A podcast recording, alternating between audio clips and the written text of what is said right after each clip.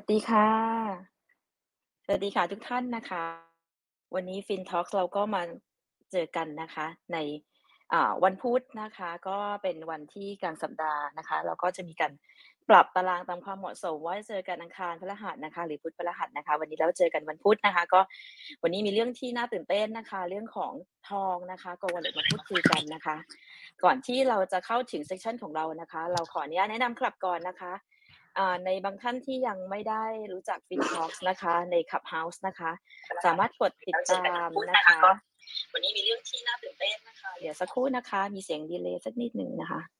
โอเคค่ะ กดติดตามอ่า FinTalk Club นะคะ รูปบ้านสีเขียวได้เลยนะคะ ใน Clubhouse แล้วก็เรามีเพจนะคะเป็น Facebook นะคะ เป็น FinTalk Page ก็ติดตามได้เช่นกันนะคะ จะมีไลฟ์สดในนั้นด้วยนะคะอ่า วันนี้ก็อย่างที่บอกไปว่าเรามาเจอกันแล้วก็ยังเป็นพูดคุยกันเรื่องของการลงทุนเหมือนทุกครั้งเช่นเคยนะคะ ขออนุญาตแนะนำคลับแล้วนะคะ แนะนำแนะนำตัวนิดนึงแล้วก็แนะนำคลับอีกสักหนึ่งเรื่องจริงแล้วฟินท็อกเราเนี่ยจะเป็นคลับที่พูดคุยแชร์เกี่ยวกับความรู้นะคะ ในเรื่องการลงทุน แล้วก็จะเชิญกูรูผู้มีประสบการณ์มา มาแชร์ความรู้ต่างๆนะคะให้พวกเรานักลงทุนหรือว่าผู้ประกอบการได้เข้าใจมากขึ้นนะคะ ยังไงก็อาจจะต้องฝากติดตามด้วยนะคะ member นะคะเนื่องจากว่าเรามีการพูดคุยเรื่องการลงทุนในหลาย ๆ asset class นะคะ member เราก็จะมีหลายท่านนะคะ ขออนุญาตแนะนำตัวเองก่อนนะคะค่ะออร่านะคะก็ก็เป็นผู้อยู่ในคลับนี้นะคะ ก็อยู่ในแวดวงของการเงินการธนาคารนะคะ ก็อยู่ Citibank มานะคะ อยู่ TMB นะคะ แล้วก็ไปทำงานด้านการลงทุนต่างประเทศนะคะ ก็อ่า มีเสียงคลุกคลักเล็กน้อยนะคะ คุณเอิร์ธคะไม่แน่ใจเสียงอะไร โอเคค่ะ ก็ยังไงก็ยังไงฝากติดตามนะคะ แล้วก็มารู้จักกันมากขึ้นไปดูใน bio ในในในใน Clubhouse ได้นะคะ ที่อินสปิเรตมากขึ้นนะคะ ก็สั้นสั้นแค่นี้ก่อนนะคะ member ท่านต่อไปนะคะ ก็เป็นอคุณเอิร์ธแนะนำตัวเลยค่ะคุณเอิร์ธคะครับ สวัสดีครับ ครับผมชื่อเอิร์ธนะครับ ก็ผมเป็นผู้แนะนำการลงทุนนะครับนี้นะครับ เสียงกล้องให้ โอเคครับก็เป็นผู้แนะนำการลงทุนนะครับ แล้วก็ผมมีเขียนเพจเกี่ยวกับเกี่ยวกับคริปโต DeFi บล็อกเชนนะครับ ชื่อเพจเพจเพจเอิร์ธเอิร์ธ DeFiนะครับ ก็ยังไงก็มาสนใจมาติดตามดูได้นะครับ แต่วันนี้ต้องมาดูหน่อยนะครับ ว่าการลงทุนทองคำเป็นยังไงบ้างนะครับ ขอบคุณครับ ค่ะ ขอบคุณค่ะคุณเอิร์ธค่ะ member ท่านต่อไปนะคะ คุณอุคุณมุ้มค่ะ คุณมุ้มแนะนำตัวเลยค่ะ สวัสดีนะคะ สวัสดีทุกท่านอีกครั้งนะคะ วันนี้เรามาเจอกันวันพุธนะคะ ปกติก็จะเจอเอ่ออังคารกับพฤหัสมุ้มนะคะ ก็เป็น member หนึ่งใน member ของของทีม FinTalk ซึ่งเอ่อก็ทำงานอยู่ในแวดวงเนี่ยค่ะเป็น PR Consult ในส่วนของเอ่อเอ่อธุรกิจพวกเอ่อสายหุ้นสายอสังหานะคะ แล้วก็เป็นคนที่เป็นคนหนึ่งที่มีความสนใจเรื่องการลงทุน แล้วก็ได้มารวมตัวกับกลุ่มของ FinTalk ซึ่งเราก็มีการพูดคุยเรื่องของการลงทุนในหลากหลายแอสเซทอย่างที่พี่ออร่าว่านะคะ แล้ววันนี้เราก็มีโอกาส ได้มาคุยเรื่องทองอีกแล้วซึ่งซึ่งค่ะ ซึ่งทองคำเนี่ยก็เป็นแอสเซทหนึ่งซึ่ง น่าสนใจทีเดียวเลย แล้วก็วันนี้เนี่ยได้รับเกียรติอย่างมากที่เอ่อทางทางเอ่อประธานของกลุ่ม MTS เนี่ยมาคุยกับเรานะคะ วันนี้หัวข้อพูดคุยที่เราจะคุยกันก็คือเรื่องของนวัตกรรม Go Wallet ซื้อขายทองคำง่ายๆ ผ่านแอปเป๋าตังค์นะคะ วันนี้แขกที่เอ่อแขกพิเศษที่มาพูดคุยกับเรานะคะ คุณขออนุญาตแนะนำคุณท่านเป็นประธานฝ่ายบริหารกลุ่มบริษัทในเครือ MTS Go แม่ทองสุข สวัสดีค่ะ คุณกอล์ฟสวัสดีนะคะสวัสดีค่ะสวัสดีค่ะ สวัสดีค่ะขออนุญาตคุเรีณยกก๊อฟชื่อเล่นนะคะคุณกอล์ฟค่ะ ครับค่ะโอเคค่ะ ก็นะคะก่อนที่จะเข้าอืมเรื่องในแง่ของของตัวตัวตัวเอ่อทองตัว คำเนาะ wallet คุณมุ้มนะคะ อืม แต่ผมอยากจะอยากจะให้คุณก๊อฟได้แนะนำแนะนำตัวเองก่อนนะคะ ว่าโอเคโอเคคุณก๊อฟทำอะไรยังไง แล้วก็ในกลุ่ม MTS Go แม่ทองสุกเนี่ย มีบริการควบครอบคลุมอะไรยังไงบ้างเพื่อที่จะได้ให้ผู้ฟังเนี่ยได้ได้ได้รับทราบนะคะเรียนเชิญคุณก๊อฟเลยค่ะ ครับก็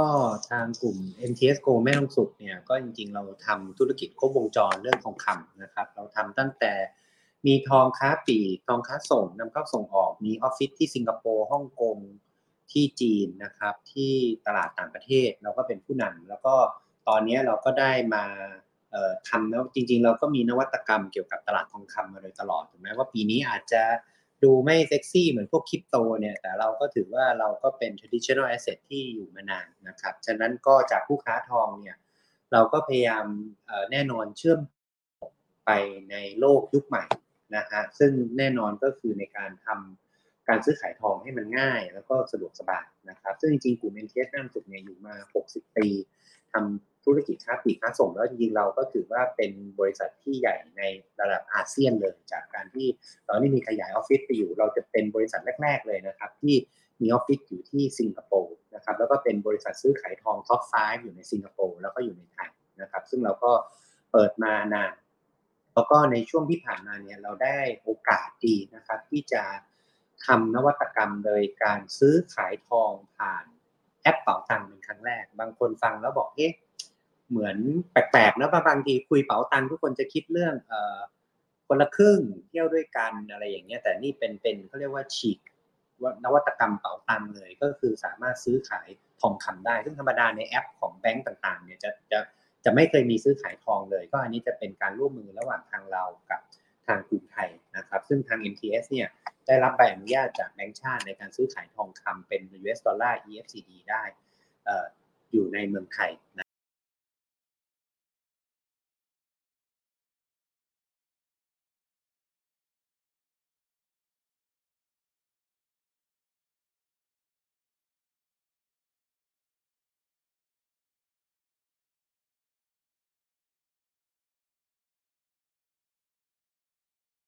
ฟังคนมาฟังวันนี้นี่ใครซื้อไว้ก่อนฟังนี่ทองขึ้นขึ้นมาค่ะเกือบถึงห้าร้อยบาทเนี่ยค่ะนี่ไงเมื่อเช้าดูข่าวอยู่เหมือนกันก็ยังโอ้โหแบบทำวิ่งได้มากเลยเรื่องอืนี้มแล้วก็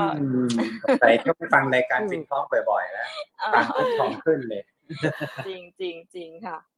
แต่ก็อยากให้คุณก๊อฟเล่าถึงที่มาที่ไปตั้งแต่แรกเหมือนกันนะคะว่าก่อนที่จะมามาลอนช์วันนี้ได้ข่าวว่าลอนช์มาตั้งแต่อาทิตย์ที่แล้วนะคะ ในเรื่องของตัว Go Wallet กับแอปเป่าตังค์แต่ว่าครับวันช่วงนั้นคิวแน่นมากคุณก๊อฟก็ยังไม่มีเวลาพูดพูดคุยกับเรา ตอนนี้อยากจะให้เล่าถึงที่มาที่นิดนึงค่ะ ย้อนกลับไปว่า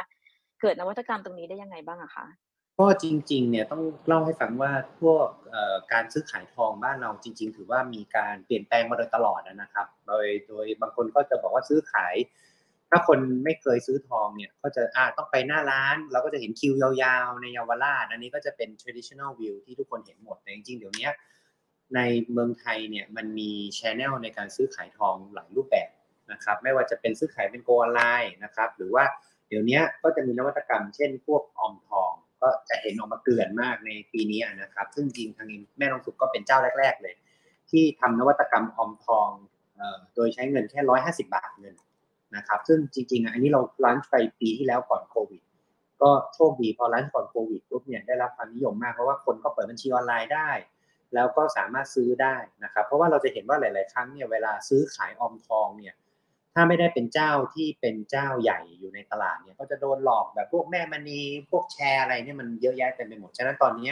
รายใหญ่ลงมาเล่นเองกันหมดหมายความว่าส่วนใหญ่พวก การออมทองกับพวกเจ้าใหญ่เนี่ยส่วนใหญ่ก็จะน่าเชื่อถือนะครับ แล้วก็ส่วนใหญ่ก็จะมีใบอนุญาต regulate อยู่ในกับทาง regulator หรือพวกผู้ประกอบการในบ้านเรานะครับฉะนั้นทาง NTS เนี่ยจริงๆ ถ้าเริ่มย้อนกลับไปเนี่ยเราขึ้นตัวออมทองตัวแรกเลย ใช้เงิน 150 บาท ซื้อทีละเอ่อ0.1 กรัมนะครับแล้วก็เก็บออมไปเรื่อยๆเรื่อยๆ จนครบ 1 กรัมก็เอามาแลกเป็นทองจริงได้ อันนี้เป็นนวัตกรรมแรกที่เราทำเลย แล้วก็เราเอาเทคโนโลยีในกลุ่มพวกคริปโตมาใช้ก็คือในคริปโตเนี่ยก็จะมีเทคโนโลยีที่เขาเรียกว่าบล็อกเชนนะครับซึ่งก็เป็นเทคโนโลยีที่เขาเรียกว่าเป็นการเชื่อมต่อเป็นเชนของที่เขาใช้ในพวกบิตคอยอีเทเรียมเอามาเชื่อมต่อกับ เอามาใช้ในตลาด traditional ก็คือตัวทองคำคล้ายๆ เหมือนที่แบงก์ชาติพยายามจะทำตัว CBDC แต่อันนี้เราทำก่อนเราทำเป็นเกี่ยวกับทองก่อน โดยเอาบล็อกเชนเนี่ยมาเชื่อมทำ ออมทองนะครับก็คือออมทองด้วยบล็อกเชนหรือ MTS Go บล็อกเชนในการที่เชื่อมทองแล้วก็เราสามารถพอออมครบเนี่ยสามารถมารับทองได้แล้วเราก็สามารถส่งทองได้ทั่วประเทศ 77 จังหวัดอ่าอันนี้เป็นนวัตกรรมแรกที่เราเริ่มของปีที่แล้ว ฉะนั้นจริง ๆ ตอนนี้เนี่ยก็มีคนเข้ามาซื้อขายเยอะแล้วก็เข้ามาออมเก็บนะครับ แล้วเราก็ส่งทองได้ทั่วประเทศเลยมีรับประกันนะครับ พอเราขึ้นนวัตกรรมตัวนี้ปุ๊บเนี่ย ก็เริ่มมีไอเดียมาจากทางแบงก์ชาติว่าเอ๊ะจริง ๆ บ้านเราเนี่ยทองคำพอมันซื้อขายเยอะเนี่ยมันเป็นสกุลเงินบาทเนาะหมายความว่าจริงๆเนี่ยถ้าเราไปสังเกตในประเทศไทยเนี่ยมันเป็นประเทศที่เขาเรียกว่าเวลาเราเข้าไปซื้อขายอะไรเนี่ยก็จะใช้เป็นสกุลเงินบาทใช่ไหมฮะก็คือไปซื้อที่ดินไปซื้อเอ่อซื้อกินอาหารออกไปซื้อสินค้าทุกอย่างเนี่ยเป็นเงินบาท ส่วนใหญ่เนี่ยเราจะไม่ใช้สกุลเงินอื่นเลยนะครับ แต่เนื่องจากทองคำมีวอลุ่มการซื้อขายเยอะมาก เพราะว่าประเทศไทยเนี่ยถือว่ามีวอลุ่มการซื้อขายทองเยอะที่สุดในอาเซียน เขาก็เลยก็เรียกว่าเปิดช่องทางว่า เอ๊ะทำไมเราไม่ลองเปิดให้ซื้อขายทองเนี่ยเป็น US ดอลลาร์ อ่า หมายความว่าจริงๆ เนี่ยครั้งแรกเนี่ยเวลาเราซื้อขายอะไรในเมืองไทยเนี่ยเราต้องซื้อเป็นเงินบาท แต่เนี้ยเขาบอกว่า เอ๊ะเราลองเปิดให้ซื้อขายเป็นดอลลาร์ได้ไหมนะครับ ซึ่งตอนนี้เขาก็เลยเปิด อะลองมาทำดูซินะครับ ก็เลยเปิดก็คือจริงๆคนไทยเดี๋ยวนี้หลายคนไม่รู้นะฮะว่า เราสามารถเปิดบัญชีดอลลาร์ได้นะครับหมายความว่าเราสามารถตอนนี้มีเงินเก็บเป็นเงินบาท แล้วถ้าเราเห็นเงินบาทอ่อนเนี่ยเราก็เก็บเป็นสกุลเงินดอลลาร์ได้นะครับแล้วตอนนี้สินทรัพย์แรกที่แบงก์ชาติอนุญาตให้เอาดอลลาร์มาซื้อขายได้ก็คือทองคำมันก็เลยเป็นที่มาที่ไปของการร่วมมือกันระหว่างทางแม่ทองสุกกับ KTB กรุงไทยเนี่ยพัฒนาแอป Gold Wallet ในเป๋าตัง เพื่อที่จะให้ซื้อขายทองในแอปเป๋าตังค์ได้นะครับค่ะ ก็เห็นภาพนะคะ ทีนี้อยากจะเช็คนิดนึงถามนิดนึงว่าทาง Go Wallet เนี่ยสามารถซื้อขายทองเฉพาะแม่ทองสุกอย่างเดียวหรือเปล่าคะอันนี้สำหรับเป็นเป็นเป็น exclusive สำหรับแม่ทองสุกหรือว่าสามารถที่จะใช้กับที่อื่นได้ด้วยอะคะคือในในในเฟสแรกเนี่ยก็คือเราเป็นคนลันช์คนแรกกับทางเอ่อ KTB นะครับ ก็ตอนนี้ก็จะมีแต่ทาง MTS แม่ต้องสุด แต่ว่าถ้าพอทำไปเรื่อยๆเนี่ยอนาคตเราก็เชื่อว่าอาจจะมี vendor สอง vendor สามตามมานะครับเพียงแต่ว่าตอนนี้เราก็เขาเรียกว่าเอ่อเปิดเป็น Exclusive ในช่วงระยะนี้กับ KTB ก่อนในการทำซื้อขายนะครับซึ่งก็ถือว่าเราก็เป็นเจ้าแรก ๆ เพราะว่าจริงๆเนี่ยตอนที่เราทำระบบกันเนี่ยเราก็เป็นเจ้าแรก ๆ ที่อย่างที่บอกคือเราขึ้นนวัตกรรมตัวบล็อกเชนมาแล้วเนี่ยเราเป็นเอาระบบบล็อกเชนในบ้านเราเนี่ย เชื่อมต่อกับระบบเป๋าตังในการซื้อขายทองเป็น US ดอลลาร์ด้วย หมายความว่าจริงๆเนี่ยบางคนฟังแล้วอาจจะไม่เข้าใจว่าเอ๊ะมันเชื่อมด้วยบล็อกเชนเนี่ยเพราะว่าจริงๆเวลาคนพูดเรื่องบล็อกเชนหรือพูดเรื่องอะไรเนี่ยจะคิดเรื่องบิตคอยจะคิดเรื่องพวกสายคริปโตถูกไหมฮะก็จะเป็นฝั่งเป็นเชนนู่นเชนนี่อะไรอย่างเงี้ยซึ่งจริงๆเนี่ยจริงๆเทคโนโลยีของบิตคอยเนี่ยตัวที่ดีก็คือตัวบล็อกเชนที่เป็นเขาเรียกว่าเป็นการเชื่อมโยงระหว่างตัวระบบ เพื่อให้เกิดการแฮ็กได้ยากเกิดการ ทำได้ยากนะครับ ซึ่งเหมือนที่แบงก์ชาติพยายามจะขึ้นตัวบาท CBDC เนี่ยก็จะเอาบล็อกเชนมาทำฉะนั้นถ้าพูดในแง่เงินบาท CBDC แทนแบงก์ชาติเอาบล็อกเชนมาทำตัวค่าเงินบาทที่จะเป็นบาทดิจิตอลเนี่ยทาง MTS เนี่ยก็เป็นผู้นำในการที่จะเอาบล็อกเชนฝั่งนี้เหมือนกัน แต่เราทำเป็นคล้ายๆ gold ดิจิตอลเข้ามาเชื่อมต่อ ซึ่งตอนนี้เรามีทั้งในเรื่องระบบออมทอง เรามีในเรื่องระบบ Go Wallet เป๋าตังที่มาเชื่อมต่อกับระบบตรงนี้ด้วยนะครับ ซึ่ง คนที่ซื้อขายทองเนี่ยที่ไม่อยากมีความเสี่ยงเรื่องค่าเงินบาท ก็สามารถเข้าไปในแอปเป๋าตังค์แลกเงินบาทไปเป็นดอลลาร์แล้วก็ซื้อขายทองได้ในแอปเป๋าตังค์ในที่เดียวนะครับค่ะทีนี้เอ่อเหมือนกับเคยได้ยินว่าทางแม่ทองสุกมี Go Digital ที่เป็นการซื้อขายฟีเจอร์อยู่แล้ว นอกเหนือจากในใน Gold Wallet นี้ด้วยใช่ไหมคะ คือจริง ๆ ต้องบอกว่าเรามีจริง ๆ ถ้าในเรื่องทองเนี่ยเราทำครบวงจรหมดนะครับ ก็คือเราทำตั้งแต่ออมทองนะครับ แล้วเราก็มาทำ Gold Wallet แล้วจริงๆอะเรามีตัว ARM ที่เป็นในเรื่อง trading ก็คือทำพวก Gold Future นะครับทำพวก Gold Comex ก็คือถ้าใครเล่น future เป็นก็ไปเทรดต่างประเทศเป็น สัญญาซื้อขายล่วงหน้าในตลาด Comex ก็คือตลาดทองที่ใหญ่ที่สุดในโลกนะครับซึ่งจริงๆเนี่ย เราไม่ได้ทำแค่ตัวตลาด Comex ด้วยเรามีซื้อขายอย่างอื่นแต่ว่าจริงๆเนี่ยเราทำตั้งแต่ซื้อทองแท่งซื้อทองแท่งซื้อ gold future นะครับแล้วก็ซื้อโกโคเมกต่างประเทศ จนไปถึงออมทอง Gold Wallet ด้วยก็คือเราทำ cross board ครบวงจรเลยเกี่ยวกับตลาดทองคำนะครับ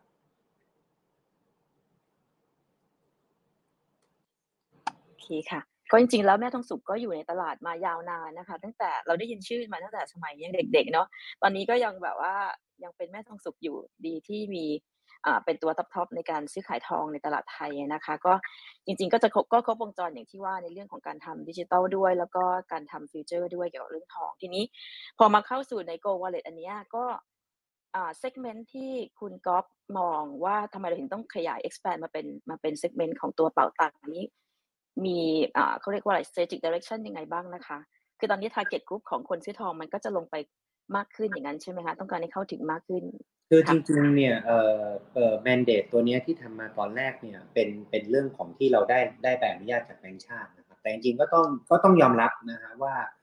เอ่อปีนี้เนี่ยเป็นปีที่ผมว่าเอ่อคริปโตนี่มาแรงนะครับนะครับ ถ้าใครไม่ซื้อคริปโตนี่ถือว่าเชยมาก กลายเป็นว่าทองเนี่ยใครซื้อเนี่ยเขาเรียกว่า old fashion ไปเลยนะ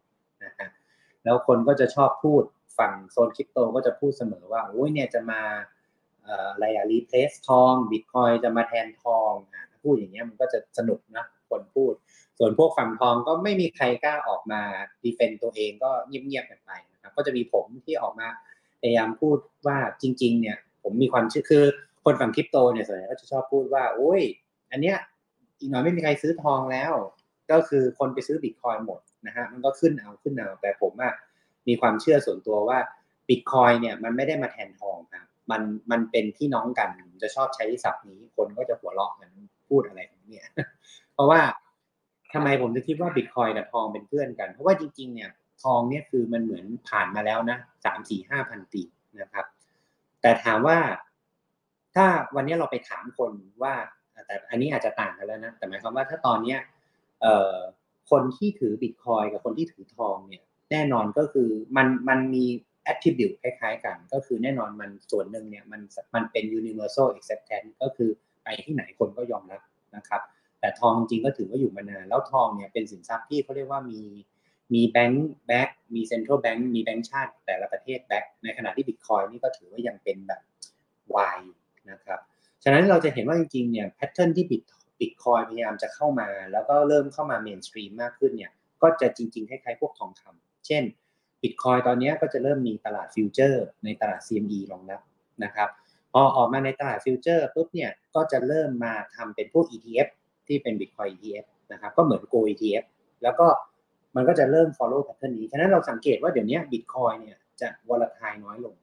ถ้าเทียบกับแต่ก่อน เพราะว่ามันเริ่มมีสถาบันการเงินเนี่ยเข้ามามากขึ้นนะครับ ฉะนั้นเรายังเชื่อว่าตัว Bitcoin แล้วก็ทองเนี่ยมันก็จะมันจะอีกหน่อยมันจะเป็นเขาเรียกว่า asset allocation มากกว่าหมายความว่า คนที่มีทองเอ่อคนที่มี Bitcoin ก็จะเอ่อเขาเรียกว่า ก็บางทีก็อยาก allocate allocate asset บางอย่างมาซื้อทองหรือไปซื้อหุ้นหรือไปซื้อบอลนะครับมันเหมือนที่เอ่อคนคนหนึงซื้อหุ้นก็ได้ อาจจะซื้อหุ้นกู้เก็บ อาจจะซื้อที่ดินเก็บ อาจจะซื้อทองเก็บ ก็ Bitcoin ก็จะเป็น asset allocation อีกตัวหนึ่ง แต่ละคนนะครับมันจะไม่ได้มา replace ทองคำอันนี้คือที่เรามองในตลาดไว้ แต่ถ้าถ้าจริง ๆ ตอนนี้ลองไปถามคนทั่วไปนะ generalist ที่แบบไม่แน่นั่นเนี่ยก็ส่วนใหญ่ถ้าบอกว่ายืดยื่นยื่นทองกับยื่นบิตคอยเนี่ยคนส่วนใหญ่ก็ยังรู้สึกจะเอาทองเพราะจริงบ้านเราเนี่ยอยู่นี้ตรงที่ว่าเนี่ยนะคือบ้านเราเนี่ยทุกอำเภอทุกตำบลทุกจังหวัดเนี่ยเรามีร้านทองหมดถือว่าเป็นประเทศที่เขาเรียกว่ามีอุตสาหกรรมทองที่ ข็งแรงที่สุดในโลกก็ว่าได้นะครับ ฉะนั้นคนไทยกับทองเนี่ยคุ้นเคยเราเห็นราคาทุกวัน แล้วจริง ๆ การซื้อขายทองบ้านเราเนี่ยง่ายมาก เพราะว่าไปร้านที่ไหน จะเอาทองอันนี้ไปขายที่ไหนก็ได้เหมือนกันนะครับ ฉะนั้นก็ถือว่ายังเป็นแอสเซทที่เรายังคิดว่ายังอยู่คงกระพันอยู่ในตลาดไทยบ้านเรา ค่ะ เหมือนกับตอนนี้เรามีอ่าเขาเรียกว่าอะไรนะคำสุภาษิตไม่คำไทยโบราณก็มีเงินเรียกน้องมีทองเรียกพี่ใช่ไหมคะตอนนี้ต้องเปลี่ยนจะเป็นว่า มีบิตคอยเรียกน้อง มีทองยังคงต้องเรียกพี่อยู่ดี เพราะยังไงก็คงประมาณนั้น ก็ยังเป็นอะไรที่ไปคู่กัน เพราะว่าเราก็เคยจัดอ่ารายการที่ว่ามีทั้งทองกับบิตคอยมาโต้กันแล้วที่หนึ่งนะคะ ก็อืมเขาเรียกว่าอะไรอะยังไม่ได้ล้มหายตายจากไปจากจากสินทรัพย์ ที่ที่มันก็ยังคงเป็นอยู่ตลอดมาเป็นร้อยๆปีในอดีตนะคะ ก็ยังคงต้องอยู่ต่อไปนะคะ แต่ว่าอืมมันจะมีการพัฒนา disrupt ตัวเองมากขึ้น ให้สามารถที่เข้าถึงมากขึ้นค่ะใช่ที่เมื่อกี้ค่ะ เชิญค่ะใช่ครับใช่ครับก็ที่พูดนี่ก็คือเพราะว่าจริง ๆ ถ้าทองหรือธุรกิจร้านทอง ถ้าเราอยู่เหมือนเดิมเนี่ยก็ไม่ disrupt ตัวเองก็คงจะโดนตลาดบิตคอยที่มันเขาเรียกว่าเอ่อคริปโตมากกว่าเนาะที่เขาเรียกว่า advance แล้วก็เอ่อเข้ามา ซึ่งจริงๆเดี๋ยวเนี้ย พอพอตลาดคือมันมีเทคโนโลยีใหม่ๆเนี่ยทางทางเราหรือ NTS Go แม่ฮ่องสอนเนี่ยเราก็เป็นเจ้าแรก ๆ ที่เอาเทคโนโลยีพวกเนี้ยมาใช้ให้มันใช้ง่าย ก็เลยเป็นเกิดในเรื่องของการซื้อขายทองผ่านเป๋าตังค์เป็นเจ้าแรกๆเลยแต่มีคนแซวเยอะฮะว่า ซื้อเป๋าตังค์แล้วใช้คนละครึ่งได้ไหมซื้อทองน่าสนใจนะ อันนี้ยังไม่ได้นะฮะยังไม่ได้อันนี้ต้องไปขอลุงตู่ก่อนว่า ให้เอาเอาคนละครึ่งมาซื้อในเป๋าตังค์หรือยิ่งใช้ยิ่งซื้อยิ่งได้ ยิ่งใช้ยิ่งได้ยิ่งซื้ออ่าทองก็ฉูดแน่ๆเลยค่ะอันนั้น อันนี้ต้องไปขอลุงตู่แต่ว่าหลักการก็คือคือพูดง่ายๆก็คือการซื้อขายเนี่ยมันก็จะง่ายเหมือนกับคริปโตเหมือนกับเปิดบัญชีอะไรก็ง่ายเป็นออนไลน์หมด แล้วก็ซื้อขายแบบเห็นราคาเป็นเรียลไทม์วิ่งเหมือนกันนะครับแต่ว่าคนเล่นทองเดี๋ยวนี้อาจจะแต่ว่าผมว่าเดี๋ยวนี้มันมีตลาดสองแบบนะ บางทีผมไปคุยกับคนคริปโตเนี่ยเขาบางคนเขาเครียดนะเพราะว่าขึ้นลงขึ้นลงไม่รู้เมื่อไหร่มันจะลงแล้วมันออทามไฮตลอดเลย ซื้อตอนนี้ก็อาจจะออทามดอยก็เปล่าก็ไม่มีใครรู้นะครับว่าอาจจะติดดอยประมาณเนี้ยนะครับ แต่ทองจริงๆเนี่ยยังไม่ออทามไฮเออไปออทามไฮแล้วลงมาแล้วนะครับฉะนั้นถ้าเวลาเวลาเราอินเวสต์นะถ้าของมันแพงแล้วเนี่ย ไปซื้อก็โอกาสติดดอยในขณะที่ซื้อตอนนี้ทองเพราะจริงๆต้องดูว่า จริงๆเนี่ยทางเราอะบอกมาตั้งนานแล้วว่า เงินเฟ้อเนี่ยมันมามาอยู่แล้วล่ะนะครับ ด้วยนโยบาย QE ที่เขาเรียกว่าธนาคารกลางอเมริกา คือตอนนี้โลกเนี่ยมันเงินมันเยอะ เงินมันเยอะก็คืออเมริกาเนี่ยเขาเรียกว่าเป็นประเทศที่ขี้โกงอะเนาะผมชอบเรียกว่าประเทศขี้โกงก็คือหนี้มีเท่าไหร่เนี่ยเหมือนสมมติเราเป็นหนี้นะสมมติเราเป็นหนี้บัตรเครดิตสมมติว่าผมเป็นใช้บัตรเครดิตเต็มเนี่ย เราต้องทำยังไง เราก็ต้องไปหากู้บางที่มาโปะหนี้หรือไปยืมคนนู้นมาโปะหนี้หรือไปทำงานมาโปะหนี้ถูกไหมฮะอันนี้ก็คือประเทศอย่างบ้านเราเนี่ย ก็ถือว่ามีวินัยการคลังดีเงินเยอะนะครับเอ่อก็ต้องไปกู้มาตามเอ่อเข้ามาแล้วก็มากระตุ้นเศรษฐกิจมาแจกจ่ายมาพัฒนาแต่หมายความว่าอันนี้มันเป็นเงินกู้ที่เรามาทำเนาะในขณะที่อเมริกาเนี่ยเขาไม่ใช้แทคติกแบบบ้านเรานะครับเขาบอกว่ามีหนี้เท่าไหร่เนี่ยฉัน พิมพ์เงิน ก็คือเอาเครื่องปรินเตอร์เนี่ยพิมพ์เปิดเปิดเปิดออกดอลลาร์ออกมาเยอะมาก มันก็เลยทำให้ปีนี้ไม่ว่าจะเป็นสินทรัพย์ commodity สินทรัพย์คริปโต ทุกอย่างมันขึ้นหมดเลย เพราะคนไม่รู้เอาเงินได้เงินมาไม่รู้ไปทำอะไรก็เอาไปซื้อคริปโต เอาไปซื้อทองเอาไปซื้ออะไรฉะนั้นตอนเนี้ยสินค้าเงินเฟ้อมันมานะครับฉะนั้นพอเงินเฟ้อมาเนี่ยสินทรัพย์ที่พิสูจน์แล้วว่าเอาชนะเงินเฟ้อได้มาโดยตลอดเนี่ยก็คือทองคำที่อยู่มาโดยตลอด ผมเคยทำเอ่อคุยสัมภาษณ์รอบหนึ่งเนี่ยเขาให้เอ่อถ้าใครเคยอ่านไลน์มันจะมีอยู่ชุดหนึ่งที่เขาส่งว่า คุณเกิดตอนทองคำอายุเท่าไหร่เอ้ยโทษคุณเกิดตอนราคาทองคำบาทละเท่าไหร่อ่าพูดปุ๊บเดี๋ยวจะรู้ค่ะเอ่ออายุรู้อายุที่ก่อนเลย เอาของผมแล้วกันนะของผมเนี่ย ตอนนั้นทองบาทละห้าร้อยบาทโอ้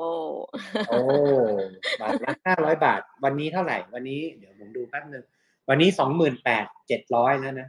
ขึ้นมากี่เท่าอะ ขึ้นมาเกือบเขาเรียกว่าเอาคิดง่ายๆ ก็เกือบสี่สิบเท่าเนาะจากจากจากเออเลสเซว่าจากจากที่ผ่านมานะครับ ซึ่งจริงๆนะผมพูดเสมอในเอ่อผมพูดเสมอเวลาผมไปออกรายการว่าจริง ๆ ทองนี่มันไม่ได้ขึ้นนะ แต่มูลค่าเงินในกระเป๋าคุณลดลง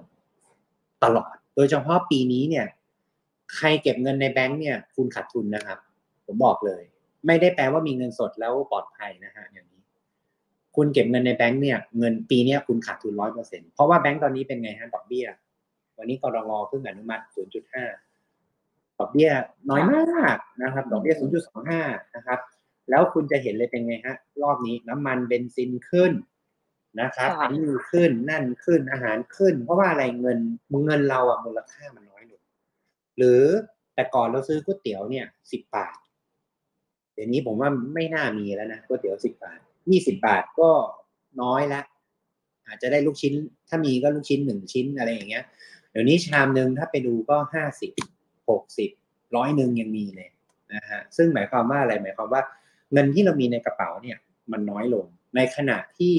เงินเดือนก็ขึ้นช้าลงนะครับ แล้วก็เงินเฟ้อมันสูงขึ้น ฉะนั้นส่วนใหญ่เนี่ย เราก็เลยออกโปรเจกต์ปีที่แล้วว่าเราอยากให้คนไทยออมแล้วชนะเงินเฟ้อได้ ซึ่งสินทรัพย์ที่ออมและชนะเงินเฟ้อเนี่ย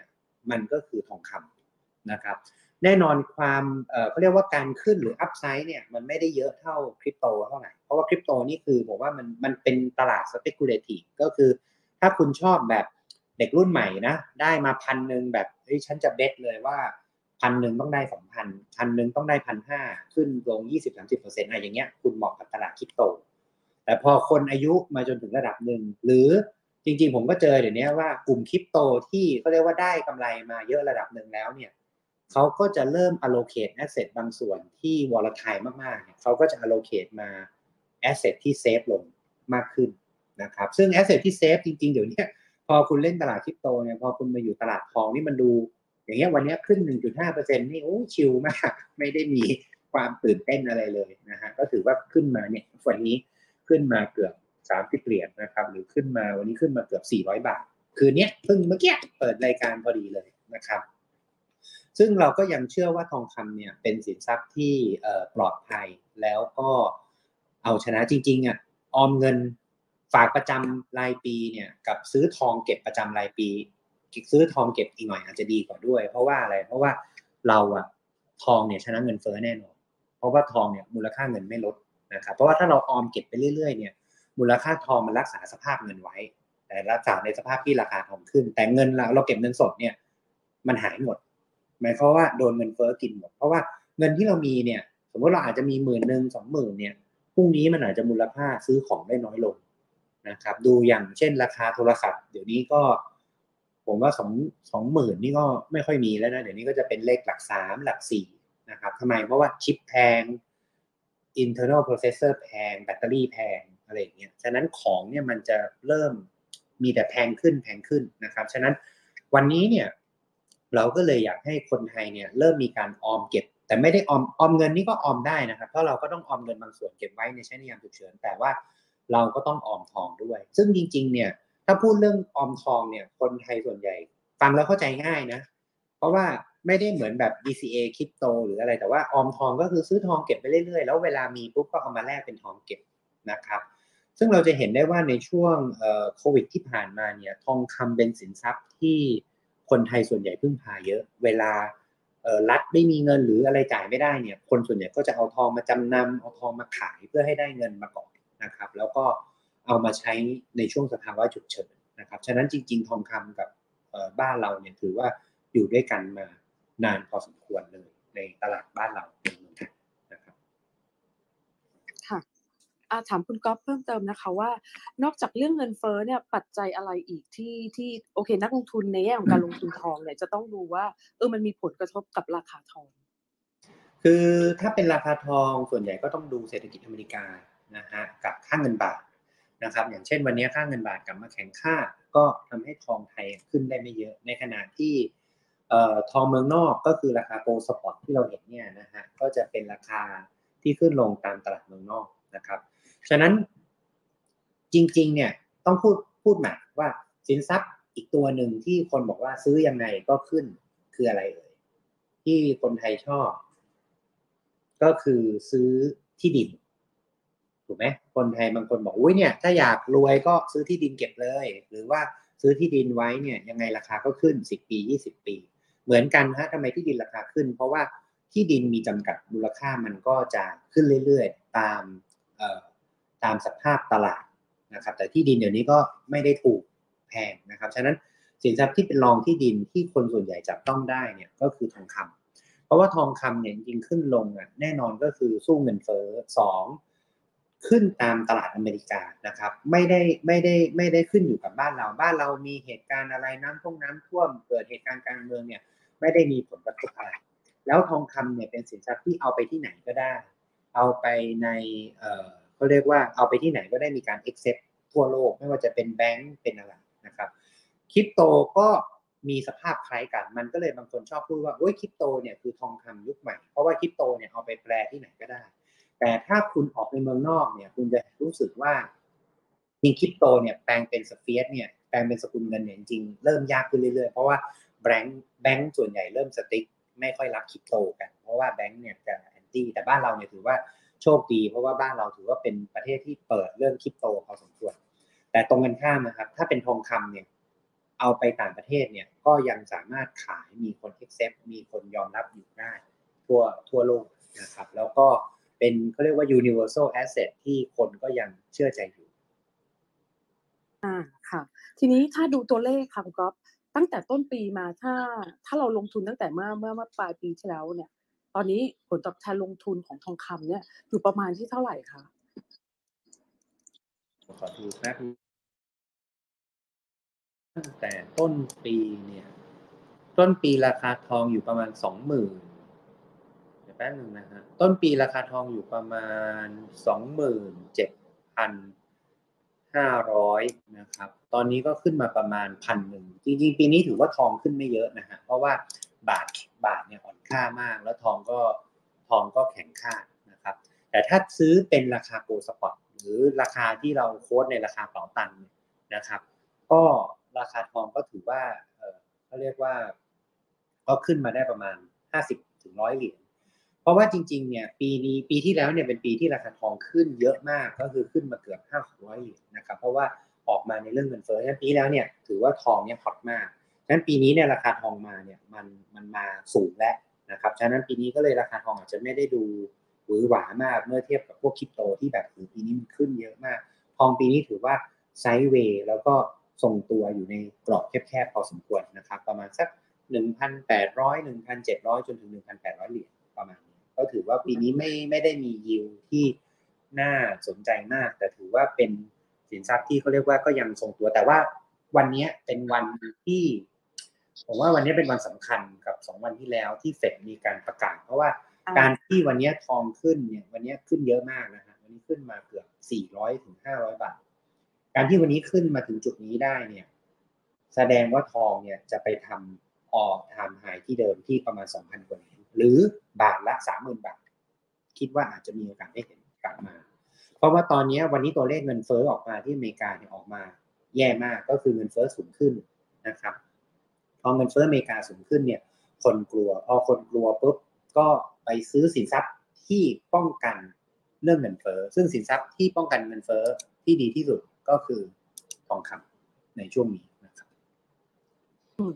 ค่ะจังหวะดีมาก ๆ เลยเนาะ ที่เรามาพูดคุยกันวันนี้ แล้วก็พอดีเลยว่ามีการลอนตัวเป๋าตังมาตั้งแต่สัปดาห์ที่แล้วนะคะ เพื่อเตรียมรอ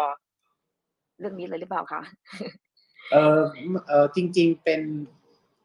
ต้องบอกว่าตัวเป๋าตังที่เราขึ้นเนี่ย เป็นเป็นโปรเจกต์ที่เราทำแล้วก็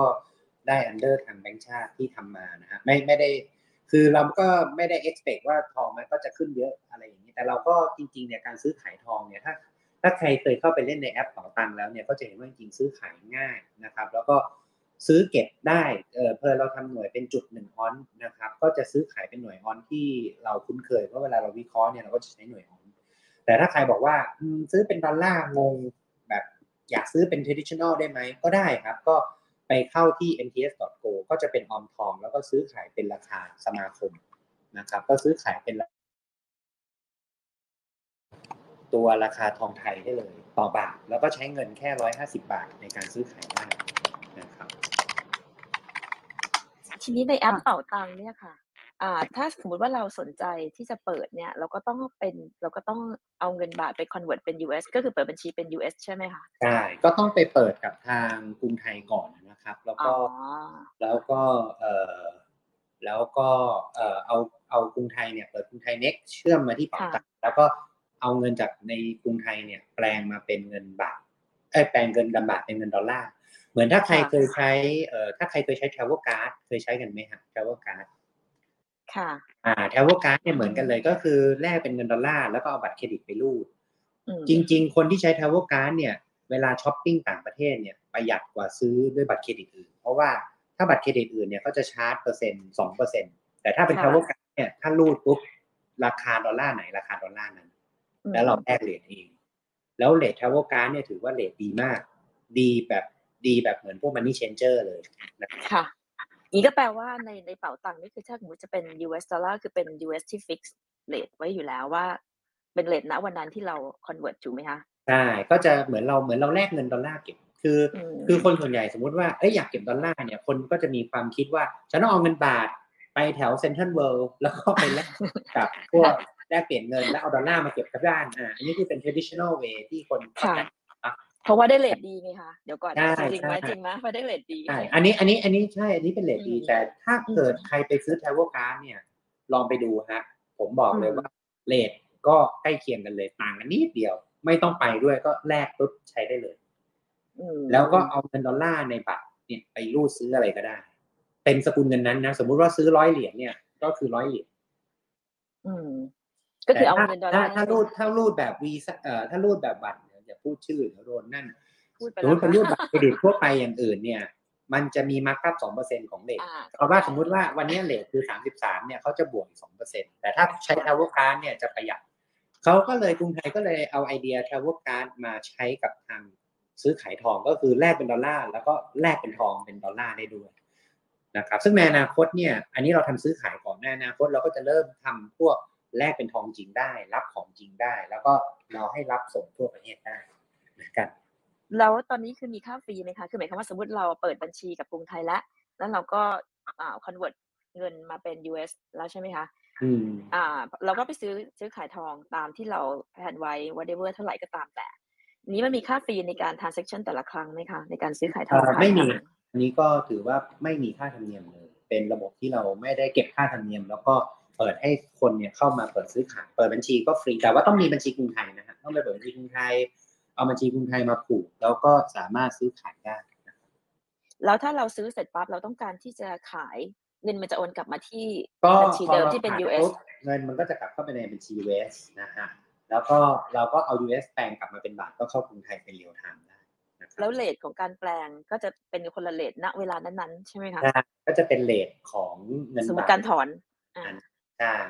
สมมติว่าถ้าตอนเนี้ยอย่างตอนนั้นน่ะเอ่อตอนแรกบาทมันอ่อนเนาะตอนนี้บาทเนี่ยสามสิบสองจุดหกเจ็ดวันนี้บาทบาทแข็งแล้วพอบาทแข็งค่ะปุ๊บเนี่ยการแลก rate ก็จะ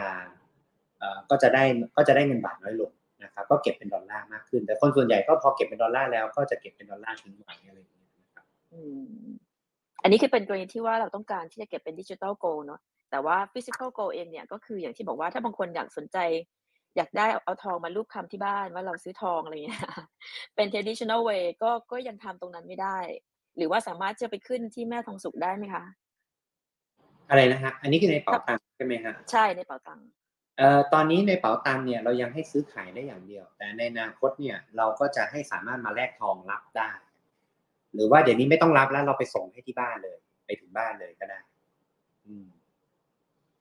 นะครับ แต่บางคนบางคนบอกว่า เอ๊ะ ผมมือใหม่เนี่ย ฟังแล้วยังงงๆนะแต่ตัวโกวาเลตเนี่ยก็ไปไปไปเริ่มต้นที่ออมทองก่อนก็ได้นะครับออมทองซึ่งก็คือเอ่อเป็น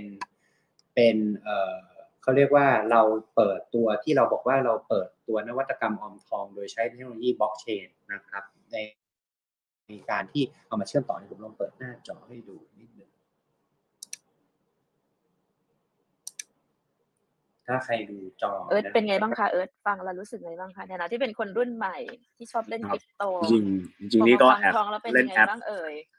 แอบเล่นแอปไปหน่อยได้แล้วเหมือนกันนะครับเนี่ยลงทะเบียนเรียบร้อยแล้วง่ายไหมยืนยันตัวอันตนนี้แล้วก็โอเคนะครับใช่ปั่นง่ายดี เมื่อกี้หน้าหน้าจับยากนิดนึงแต่ก็หมุนไปหมุนมาก็จับได้แล้วครับวันนี้ระหว่างระหว่างเราไลฟ์เลยครับเนี่ยแล้ว KYC Advance เหมือนกัน KYC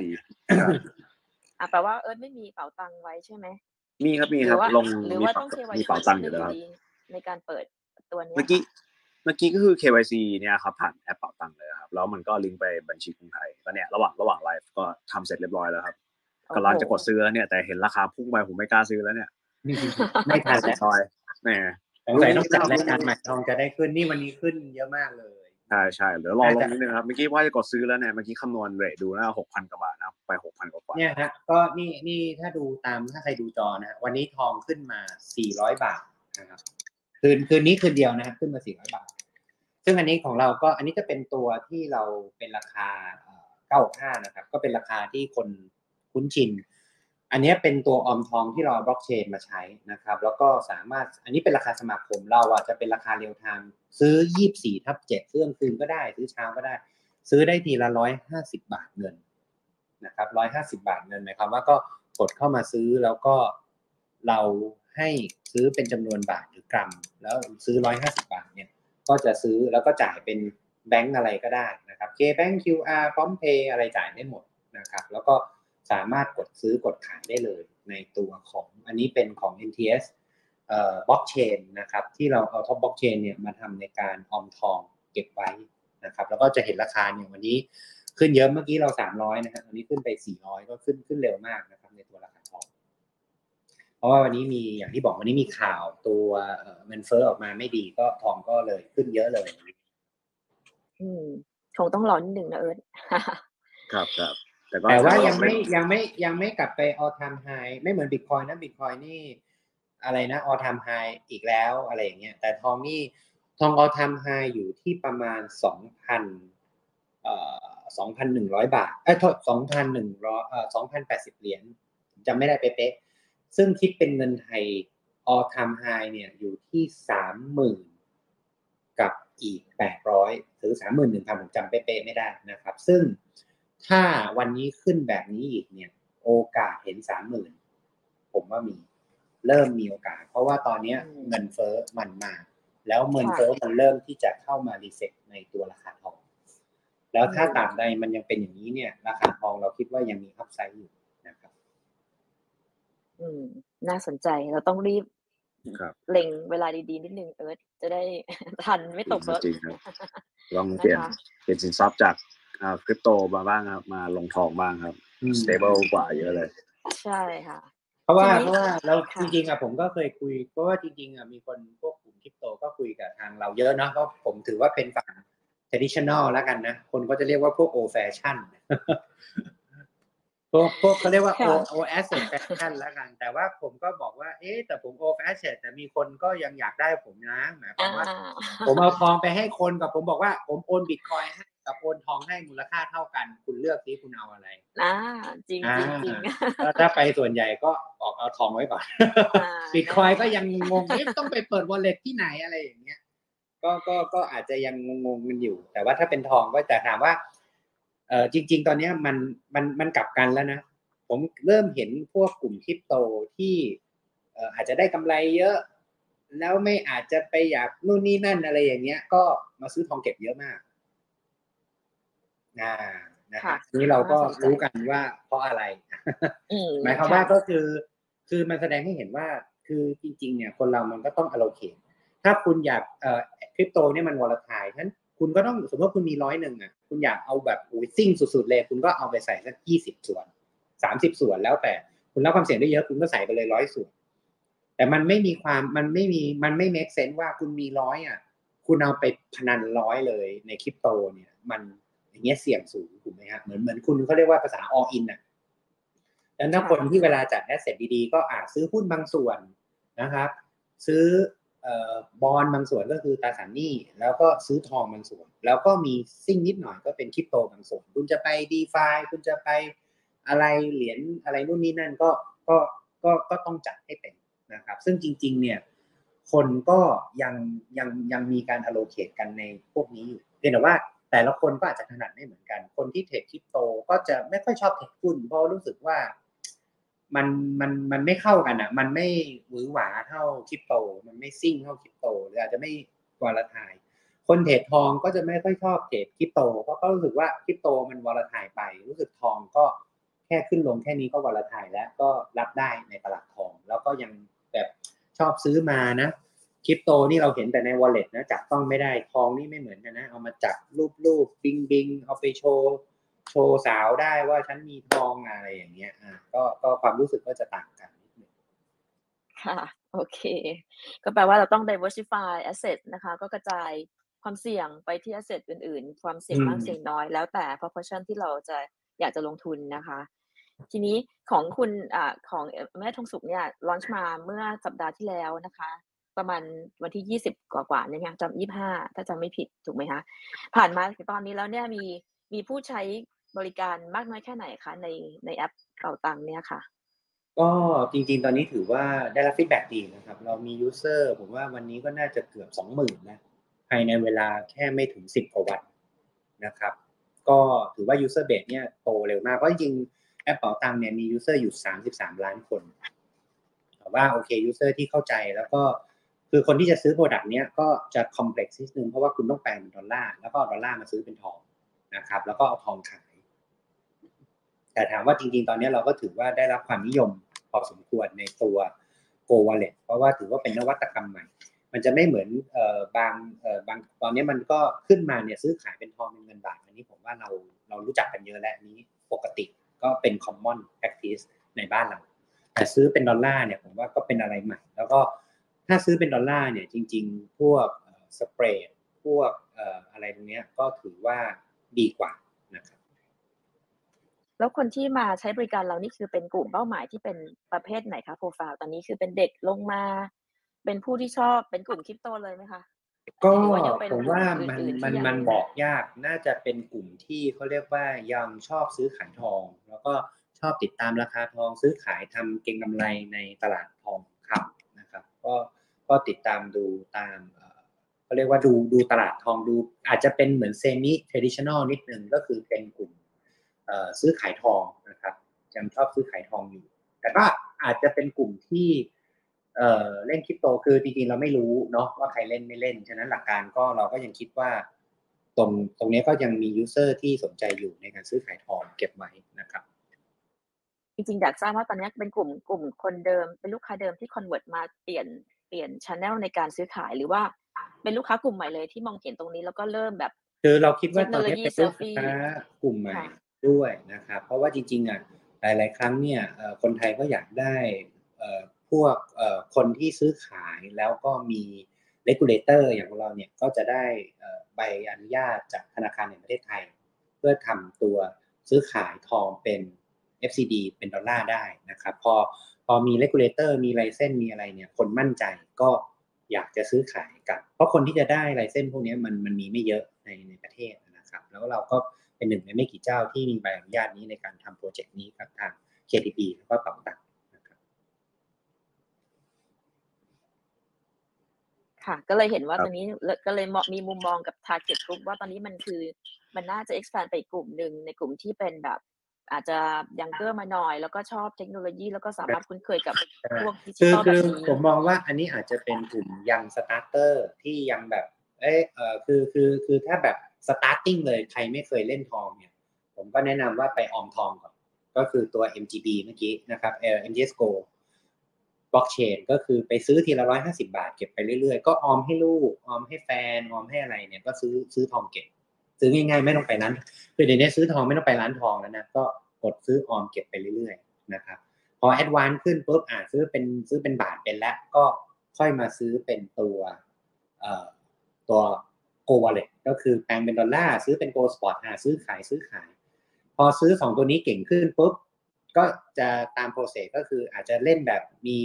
gearing มากขึ้นก็คือเล่นแบบมีเลเวลเล e ก็ไปเล่นพวก Gold Future หรือไปซื้อ Gold Online หรือไปซื้อพวก Go Comet ต่างประเทศนะครับ ซึ่งแน่นอนจริงๆ Tailor Made มันไม่เหมือนกัน ถ้าคนแบบเอ้แค่อยากซื้อเพื่อออมไปเรื่อยๆ diversify asset เนี่ยก็ Product ออมทองกับ Product Go Wallet เนี่ยเหมาะเพราะว่ามันซื้อแล้วก็เก็บไว้ แต่ถ้าคนที่จะซื้อขายกินกำไรเนี่ยก็ต้องไปเล่นใน Product ที่เป็นพวก Go Future หรือ Go Comet ที่เป็นการเก็งกำไรเลย ซึ่งจริงๆเนี่ยเราเป็นคนเดียวในประเทศเราก็มีไลเซนส์กับกรตในการที่จะออกไปซื้อขายในต่างประเทศ เราได้ไลเซนส์จากทางตลาด CME Chicago Comex เราได้ไลเซนส์จาก Comex ในการซื้อขายเป็นโบรกเกอร์ไทยโบรกเกอร์เดียว ฉะนั้นมันจะต่างกับอะไรฮะ มันจะต่างกับถ้าบางคนบอกว่าโอ้ย เทรดกับพวกโบรกนี้ไม่ดีหรอกก็ไปเทรดกับพวกโบรกเถื่อนอ่าซึ่งบางทีโอนเงินไปก็ไม่รู้จะได้เงินกลับมาเมื่อไหร่อะไรอย่างเงี้ยพวก forex พวกอะไรพวกนี้ที่บ้านเรามีเยอะมากนะครับซึ่งก็พวกนี้เป็น unregulated ก็คือไม่ได้มีใบอนุญาตนะครับแต่ทาง MTS Pro ไม่ต้องสุดเนี่ยเรามีใบอนุญาตถูกต้องชัดเจน ก็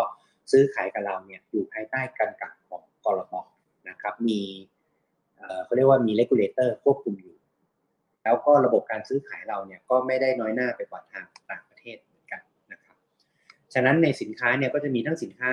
ในตลาดไทยก็คือตลาดทีเฟกนะครับ แล้วก็มีสินค้าต่างประเทศที่เป็นในตลาดโคมิกนะครับแต่ถ้าเกิดอันนี้แต่อันนี้ก็จะ advance และพวก Gold Future ฉะนั้นจริงเนี่ยเอ่อเราอยาก back to basic ก็คือมาทำพวก Gold Wallet กับตัวเป๋าตังซึ่งเราเชื่อว่าในอนาคตเนี่ยพอมันมี innovation กับเทคโนโลยีอะไรใหม่ ๆ มากขึ้นเนี่ย เช่นสมมติอนาคตแบงก์ชาติขึ้นพวกดิจิ t a ลบาท CBDC เนี่ยเราเชื่อว่าตัวโปรเจกต์นี้จะเริ่มเข้ามาเชื่อมต่อกับระบบบล็อกเชนที่ทาง MTS ได้วาง foundation ของตัว Go ไว้ในตลาดไทยบ้านเรานะครับเพราะว่าเราก็มีความเขาเรียกว่าเรามี perception อยากจะสร้าง ecosystem เหมือนกัน โดยเอาเทคโนโลยีบล็อกเชนเนี่ยมาทำเป็นตัว Go platform ให้กับคนไทยได้ใช้ทั้งประเทศนะครับ ซึ่ง การที่ทำตัวโปรเจกต์ทองทองด้วยบล็อกเชนหรือการที่เชื่อมต่อบล็อกเชนกับทางตัว Go Wallet เนี่ยเป็นตัว initiation ที่เราเริ่มพัฒนาขึ้นเรื่อยๆ ซึ่งแน่นอนว่าในอนาคตเนี่ยก็อาจจะมีโปรเจกต์อื่นๆ ที่จะเข้ามาเพื่อพัฒนาตลาดทองคำให้ขยับขยายไปมากขึ้นในตลาดไทยบ้านเรานะครับ เพราะว่าเราก็จะเห็นว่าจริงๆตลาดทองเรา evolve มาเหมือนเยอะเหมือนกัน แต่ว่า เราก็ไม่ได้พอพอเรามีตลาดพวกคริปโตมา disrupt เนี่ยเราก็ไม่ได้นิ่งดูดายแล้วก็พัฒนาในโซนนี้เพื่อที่จะเอามาเขาเรียกว่าเอ่อเอา traditional asset ยังไงเพื่อเชื่อมต่อไป real world asset กับเทคโนโลยีของทางฝั่งนู้นให้ได้มากที่สุดนะครับครับคุณคุณก๊อฟขยายความหน่อยค่ะ เรื่องบล็อกเชนที่มาใช้กับในส่วนของเอ่อตลาดซื้อขายทองคำเนี่ย คือมันมันมีความ มันมี เขาเรียกว่า มันมีความ advance ตรงไหน มันมีความปลอดภัยอย่างไร หรือมันมีดีตรงไหนเมื่อเทียบกับการที่เราเราเชื่อมต่อในระบบเดิมอะไรเงี้ย พอจะขยายความตรงนี้ได้ไหมคือถ้าเอาผมลองปู background บล็อกเชนเนาะ back บล็อกเชนจริง ๆ ก็เป็นเทคโนโลยีที่พวกเอ่อทางคริปโตใช้นะครับ อย่างเช่น Bitcoin เนี่ยฟ u วเดชันก็คือเป็นซิสเต็มก็คือบล็อกเชนนะครับจะ Bitcoin Ethereum เหรียญอะไรก็แล้วแต่เนี่ย มันเป็นเทคโนโลยีบล็อกเชนในหลายรูปแบบนะครับ แต่ว่าการเอาบล็อกเชนตรงนี้มันเป็นบล็อกเชนเขาเรียกว่าที่เชื่อมต่อทั่วโลกก็คือเป็นระบบเปิดนะครับ แต่ถ้าอย่างที่ทาง MTS ทำนะครับบล็อกเชนข้อดีก็คือ 1 มันสามารถแฮกข้อมูลได้ยาก เพราะว่ามันจะเป็น system ในการทำบล็อกเชนเหมือนที่ Bitcoin ที่เขาบอกว่าคนยังไม่สามารถแฮกข้อมูลได้ แล้วก็ที่สำคัญเนี่ยตัวบล็อกเชนเนี่ยมันจะมีโหนดในการreconfirm นะ ฉะนั้นเป็นเทคโนโลยี ที่สื่อว่าเป็นตัว advance ที่คนตอนนี้ก็จะเอาบล็อกเชนมาทำนู่นนี่นั่นเต็มไปหมดเลย เหมือนที่แบงก์ชาติเนี่ยจะเอาบล็อกเชนมาทำ CBDC นะครับ ซึ่งจริงๆ เนี่ยตัวโปรเจกต์บล็อกเชนเราทำมาได้ 3 ปีแล้วนะฮะจริงๆ เราก็มองมองมาไกลก็คือเรามองเห็นตัวนี้มาตอน 3 ปีที่แล้วเราบอกว่าไอ้ตัวเนี้ยเราต้องทำแล้วเราก็ทำโดยเอาโกเนี่ยเป็นทองคำที่บ้านเราคุ้นเคยกันเนี่ยนะฮะ เอามาทำเป็นฟ u วเดชันของตัวตลาดทองคำแล้วเราก็มีบล็อกเชนปูไว้เพื่อที่จะเป็นเขาเรียกว่าโครงสร้างของตลาดทองคำในบ้านเรานะครับ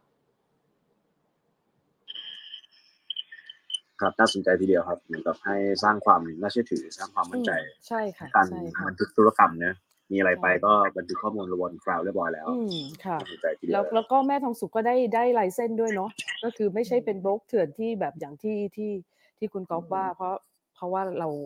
เนี่ยเราก็ได้รับอนุญาตจากจากทางแบงก์ชาติเรียบร้อยนะคะโอเคค่ะอือฮึค่ะ ทีนี้ทางทางแม่ทองสุกเนี่ย ตอนนี้เราไปโคกับทางกรุงไทยทางเป่าตังใช่ไหมคะมีมีมีแผนที่จะไปต่อยอดกับแบงก์อื่นๆด้วยไหมคะ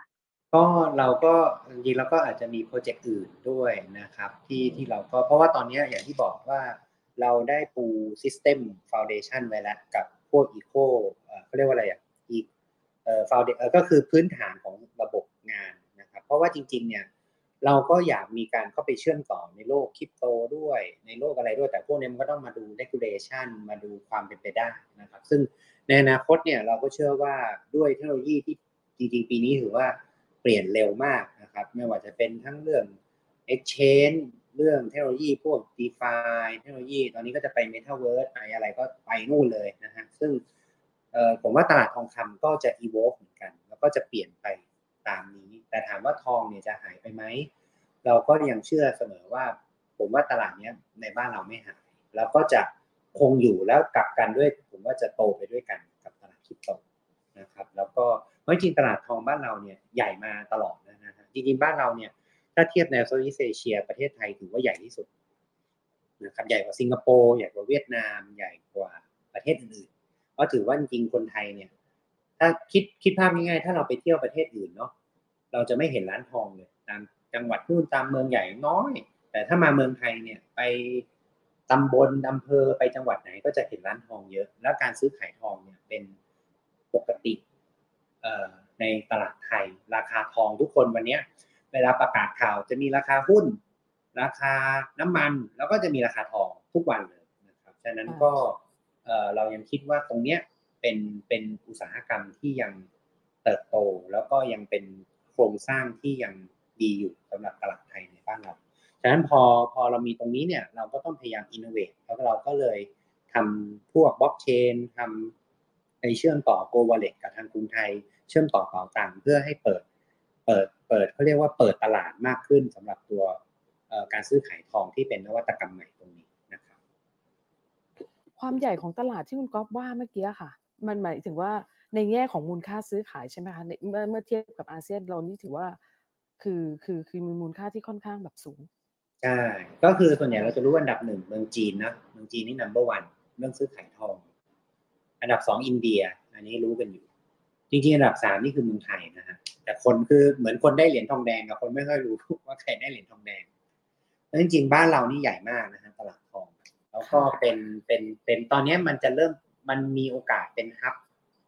อ่าในฮะ Southeast Asia ด้วยในการซื้อขายทองคำค่ะ ทีนี้ทีนี้พัฒนาการของของการซื้อขายเนี่ยมันก็มันเริ่มเข้ามาในลักษณะของดิจิตอลแพลตฟอร์มอะไรอย่างเงี้ย เราเคยเก็บข้อมูลไหมว่าโอเคเนี่ยในในสัดส่วนที่ที่ไม่ใช่แบบเหมือน physical ที่ไปซื้อหน้าร้านอะไรอย่างเงี้ยค่ะ มันธุรกรรมตรงเนี้ยออนไลน์เนี่ยมันเพิ่มขึ้นมาขนาดไหนคะคุณก๊อฟเอ่อ ธุรกรรมออนไลน์จริง ๆ นี่ก็เพิ่มขึ้นมาเยอะนะครับเพราะมันซื้อขายสะดวก แล้วก็สามารถกดกดซื้อกดขายได้เหมือนพวกออนไลน์นะครับฉะนั้นจริงๆธุรกรรมออนไลน์ก็ถือว่าเยอะพอสมควรในตัวตลาดตัวทองคำถูกไหมฮะที่ถามก็คือหมายความว่าธุรกรรมตัวซื้อขายใช่ใช่ใช่กำลังจะถามเพราะว่าเหมือนกับว่าเหมือนคนเริ่มคนไทยเริ่มคุ้นชินแล้วหรือเปล่าคะในในแง่ของ กับการที่ซื้อขายออนไลน์อย่างนี้แล้วยิ่งพอเรามาเปิดเป็นเป็นเป็นเนี้ยเป็น Gold Wallet ในแอปเป๋าตังค์เนี่ยมันมันอาจจะง่ายขึ้นสะดวกขึ้นสำหรับเขาอะไรอย่างเงี้ยค่ะใช่ใช่ก็จะสะดวกก็คือกดซื้อกดขายแล้วก็เอ่อแลกเงินเปลี่ยนเงินอะไรได้เลย ใช่ครับจริง ๆ ก็อาจจะต้องอาจจะต้องถามเอิร์ธเมื่อกี้เนอะที่ลอง test ดูจากในในความคิดของคนแบบคนรุ่นใหม่แล้วเพิ่งลอง test ครั้งแรกเอิร์ธมีความคิดเห็นยังไง มันสะดวกมันง่ายมันยุ่งยากหรือว่ามองยังไงอะครับจะเป็น feedback คร่าวเพิ่งลองลองลองโอนโอนดูเลยครับอ่าก็คือแค่โอนดูแค่ลองเลยโอนเป็นดอลลาร์ไปก่อน แต่ว่ายังไม่กดอ่าซื้อทองนะครับอันนี้ก็กลายเป็นว่าเดี๋ยวเดี๋ยวผมอัพปูพื้นก่อนละกัน คือเมื่อกี้ครับ ก็ลองเล่นดูแล้วก็เนี่ยระหว่างไลฟ์เลยครับ ก็เล่นไปเล่นมา ก็ผมว่าแอปโดยรวมเราใช้งานง่ายดีนะดูดู clean ดีแล้วก็แบบผมว่ามันมันดีตรงที่แบบพอคนใช้เป๋าตังค์อยู่แล้วครับ ก็ๆอืมเอ่อสมมติคนไทยไม่รู้นะสิบล้านยี่สิบล้านคนหรือสามสิบล้านคนว่าที่ใช้เป๋าตังค์ก็ทำให้ยูเซอร์เข้าถึงกดคือ กดเข้าไปหน้าแรกปุ๊บเลยครับเมื่อกี้ก็เจอเรื่องไอ้ Go Wallet เลยก็ดีทำให้คนเห็นง่ายอะไรเงี้ยครับอันนี้ผมว่ามันดีตรงที่ เอ่อคือเราจะถือว่าเป็นการเก่งค่าเงินดอลลาร์กับบาทได้ด้วยใช่ไหมครับคุณก๊อฟเอออย่าพูดว่าเกรงข้างเงินก็เรียกว่าเก็บถือเงินถือดอลลาร์แล้วกันพูดพูดทำไมครับคือสามารถพูดมื่อเกรงบอกข้างบเงิอนกว่าเดี๋ยวแบงค์ชาติมาหาผมบอกว่าได้เรทที่ดีได้เรทครับที่คือดีต้องพูดอย่างนี้ต้องพูดต้องพูดต้องพูดใหม่ฮะต้องพูดว่า คือจริง ๆ เนี่ย อันนี้มันจริงๆอันเนี้ยมันเป็นผมถือว่าแบงค์ชาติเนี่ยเขาอินโนเวทนะฮะเขาเขาเปิดทางพอสมควรเพราะว่าอะไรไปเลยนะอยู่ดีๆเขาบอกว่าคุณให้ซื้อขายของเป็นดอลลาร์ จริงถูกไหมน่าอะเพราะในสนใจบ้านเราเนี่ย คุณอยู่ในเมืองไทยคุณซื้อขายอะไรเนี่ย คุณต้องซื้อเป็นเงินบาทอืมถูกไหมถูกปะมันไม่เคยมี อันเนี้ยเป็นอืมสินทรัพย์แรกและสินทรัพย์ตัวแรกเลยที่แบงก์ชาติยอมว่าอะฉันลองเปิดทางว่า อันเนี้ยอยู่ในรถแมพเพราะว่าให้คุณซื้อทองเป็นดอลลาร์สิอ่าแล้วก็ยังได้ซึ่งเรทคนไทยที่โอเคด้วยคนไทยเนี่ย จริงๆอันนี้ก็ต้องชมกรุงไทยด้วยว่าคนไทยแต่ก่อนเนี่ย เวลาคุณจะเก็บเงินเป็นดอลลาร์ เคยเปิดบัญชีเป็นดอลลาร์ไหมทำไมไม่เปิดรู้ไหมไป Superrich ไม่ไม่เคยแบบ สามารถเก็บดอลลาร์ได้เลยถูกไหมตอนเพนี้ราะเวลาคนบอกผ่ว่าเอ๊ะผมอยากเก็บเงินเป็นดอลลาร์เขาไม่ไม่ไม่เคยคิดนะส่วนใหญ่เก็บเงินเป็นดอลลาร์คนก็จะคิดว่าไป Superrich ไปแลกเงินสดมาถูกไหมแต่จริง ๆ เดี๋ยวนี้คนไทยเนี่ยเก็บเงินเป็นดอลลาร์ได้นะครับ ก็คือเนี่ยเข้าไปในแอปแปลงเป็นเงินดอลลาร์แล้วก็เก็บได้เลยเป็นแต่ว่าตอนนี้ระบบมันยังไม่ synchronize มันยังไม่เชื่อมต่อหมายความว่า ถ้าเป็นดอลลาร์ที่แท้จริงเนี่ยมันต้องเก็บเป็นดอลลาร์โอนไปต่างประเทศ โอนกลับเข้ามาในประเทศได้ แต่ตอนนี้เหมือนแบงก์ชาติเขาค่อยๆเปิด ก็อะคุณมีเงินบาทอีกหน่อยคุณเก็บเป็นเงินดอลลาร์ได้พอคุณเก็บเงินเป็นดอลลาร์ได้คุณเอาดอลลาร์ไปซื้อทองได้ในอนาคตอาจจะเอาดอลลาร์ไปซื้อ x y z อย่างอื่นก็ได้หมายความว่าตอนนี้ตอนนี้ใน Gold Wallet ก็คือเป็นดอลลาร์เป็น US ที่ซื้อได้แค่ทองอย่างเดียวก่อนถูกไหมคะอันนี้คือแต่เป็นเราแต่เราที่แต่เราที่เราคิดวางเป็นไว้แต่เราคิดเป็น saving ไว้ได้อยู่ ใช่ก็ก็ในคืออนาคตอาจจะเก็บไปซื้ออย่างอื่นได้ เก็บเป็นดอลลาร์ได้ เก็บเป็นทองได้นะครับ แล้วก็อนาคตแน่นอนถ้าเกิดเขาเปิดมากขึ้นเนี่ยก็อาจจะไปซื้อนู่นนี่นั่นอะไรเพิ่มเติมได้ เพื่อเพื่อถ้าจริง ๆ เราไปดูเพื่อนบ้านเราเนี่ยนะครับ เช่นเอ่อถ้าใครไปพม่าลาวเขมรเนี่ย เวลาไปเปิดบัญชีแบงก์เนี่ยเขาเปิดสามสกุลนะฮะเขาเปิดบัญชีสกุล localเปิดบัญชีสกุลดอลลาร์แล้วก็เปิดบัญชีสกุลบาท อย่างถ้าใครเคยไปไปเปิดบัญชีที่ลาวไหมฮะลาวเนี่ยเขาจะให้เปิดเงินบาทเงินกีบแล้วก็เงินดอลลาร์อย่างเขมรเนี่ยเขาก็ให้เปิดเป็นบัญชีดอลลาร์กับเขมรเขาเขาไม่เขาไม่ได้เขาไม่ได้ ซึ่งหมายความว่าในคือดอลลาร์เนี่ยมันถือว่าเป็น locally trade ในในโซนนี้ เหมือนถ้าเราไปมีบัญชีเราไปเปิดบัญชีสิงคโปร์อย่างเงี้ยเขาก็จะให้เปิดเป็นบัญชี Sing ดอลลาร์กับ US ดอลลาร์ซึ่งบ้านเราเนี่ยมันเป็นประเทศที่ต้องเป็นบาท base ก็คือ เปิดว่าอะลองเก็บเป็นดอลลาร์บ้างสิอะไรอย่างเงี้ยนะครับ ซึ่งเขาก็เลยตัวเนี้ยเป็นนวัตกรรมของกรุงไทยด้วยที่เขาทำเขาเรียกว่าเป็น EFCD ก็คือทำให้คนเก็บเป็นเงินดอลลาร์ได้นะครับแต่ถ้าบางคนบอกว่าเก็บดอลลาร์กลัวแล้วดอลลาร์เพิ่งคุณก็เพิ่งบอกว่าดอลลาร์มันพิมพ์ออกมาเยอะเดี๋ยวเป็นแบงก์คุณแบงก์ก็เอาไปซื้อทองอ่าเพราะทองเนี่ยยังไงก็อยู่คงกระพันไม่เหมือนดอลลาร์มันก็เลยเป็นเหตุผลในการขึ้นตัว Gold Wallet ตรงนี้ด้วย ก็มีทั้งดอลลาร์มีทั้งทองอืมก็กลายเป็นซึ่งมันก็น่าสนใจได้สามค่าเงินเลยมันจะต่างกับอืมมันจะต่างกับพวกแพลตฟอร์มอื่นๆ ที่มันเป็นซื้อบาท อันเนี้ยมันจะมันมันมัน normal แล้วเพราะว่าถ้าคุณซื้อเป็นบาทอันนี้ผมว่ามีหลายยี่ห้อให้เลือกมากอย่างเงี้ยนะฮะแต่ซื้อเป็นดอลลาร์เนี่ยผมว่ามีไม่เยอะแล้วซื้อเป็นดอลลาร์ที่สะดวกสบายขนาดเนี้ยแปลงเลทไปแล้วแล้วอยากให้ไปดูเลทลองดูเลทยังฮะคุณเอิร์ธลองดูยังเลยค่ะ อันนี้สนใจมากเลยค่ะเลทดีอ่าลองดูดีมาก นะครับเลทน่าจะแข่งน่าจะเรียลแข่งไทขันม์ได้มากๆนะผมว่านะอ่าเลทเขาดีมาก ว่า แล้วก็เป็นเรียลไทม์มาก ลองดูราคาราคาสปอร์ตกับดูเลทเนี่ย เป็นใกล้เคียดง อลลาร์ไทยบาทนิดนึงคนคือถ้าผมดูบนแอปเนี่ยครับ ตอนนี้คืออ่าซื้อที่สามสิบสองจุดเจ็ดหนึ่งนะครับ แล้วก็ถ้าขายก็ประมาณหกแปดครับ ก็ดูบนกับ Trading View ก็ค่อนข้างตรงเลยทีเดียวนะครับ อืม อืม ถือว่าเขาเขาไม่บวกเลยนะน้อยมาก อาจจะดีค่ะพอๆกับซื้อกันแล้วซื้อขายได้ถึงตีสองด้วย ก็คือใครอยากซื้อตอนกลางคืนอย่างเงี้ย ก็มาแลกเก็บแต่อย่าไปบอกว่าเป็นกำไรนะอันนี้เราเรียกว่าแลกแลกเงินดอลลาร์เก็บ อันนี้วันดูอะโชว์ทุกวันทำการไหมคะ ซื้อขายทองคำเออมีแค่จันทร์ถึงศุกร์นะครับ ตอนนี้มีแค่จันทร์ถึงศุกร์โอเคแต่ว่าถึงตีสองโพสต์เนี่ยก็อาจจะเปิดมากขึ้นอะไรอย่างนี้ก็อืมก็จะเป็นถัดไปที่เรากำลังวางแผน ที่จริงบัญชีอันนี้จะดีมากนะคะ ถ้าสามารถโอนไปต่างประเทศได้ด้วย US แต่อันนี้เดี๋ยวต้องคือเขาอันนี้ผมว่าเขาจะจะเปิเชื่อดมต่างๆนะจริง ๆ ถ้าอยากโอนไปต่างประเทศเนี่ยก็ให้ไปเปิด travel card อันนี้ช่วยกรุงไทยขายของเพราะ travel card เนี่ยโอเคพอเราได้บัตร พอเราได้บัตรตัวเนี้ย เอาไปเบิกเงินสดต่างประเทศได้นะฮะอ๋ออ่า แล้วก็ไปรูดซื้อของช้อปปิ้งต่างประเทศ ไม่โดนสองเปอร์เซ็นต์อืมเข้าใจ อันนั้นสำหรับเรา tourist shopping เนอะอันนี้พูดถึงแบบสมมติเรามีบัญชีต่างประเทศ offshore อะไรอย่างเงี้ยมันก็จะทำให้มันสะดวกสบายมากขึ้นแต่อันนั้นตัวอย่างต้องไปเช่นขอว่าแบงค์ชาติเข้าใจเข้าใจแต่อนาคตผมเชื่อว่าพอพอเขาเริ่มปลดล็อกพวกเนี้ยมันจะมีอะไรใหม่ ๆ มาอีกอ่าซึ่งพอเราไปใช้ channel พวกเนี้ยจริงๆ มันมันถือว่าเป็น official channel นะมันก็จะต่างกับ channel พวกคริปโตนะคือคริปโตเดี๋ยวนี้มันก็มันก็จะมี channel ของมัน แต่ว่ามันก็อาจจะ อาจจะ manage ยากอยู่ในแง่ของเอ่อเขาเรียกว่าในในฝั่งเมืองนอกเนี่ยมันอาจจะไม่ได้บางแบงก์อาจจะไม่ได้ widely accept แบบบ้านเรานะครับ แต่ถ้าเป็นทองนี่เขาโอเคนะเขาไม่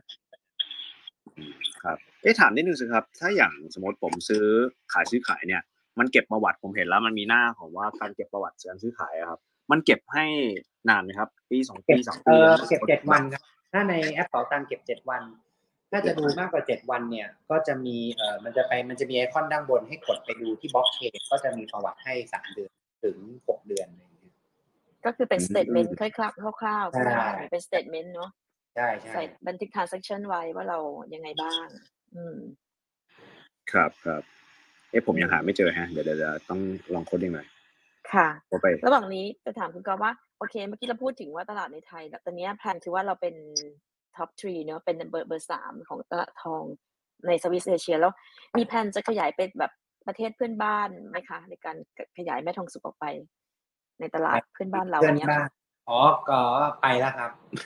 อ่าไปจริงๆ เรามีออฟฟิศพม่าเอ่อเราเป็นโบรกเกอร์ทองที่มีออฟฟิศอยู่ที่สิงคโปร์ แล้วก็มีออฟฟิศอยู่ที่ฮ่องกงนะครับ แล้วก็เมืองจีน เรามีไลเส้นเมืองจีนด้วย เราขายทองที่เมืองจีนได้ เป็นคนมีไลเส้นทั้งหมด 85ไลเส้นเรามีหนึ่งในนั้นนะครับ ได้ license จากแบงก์ชาติจีน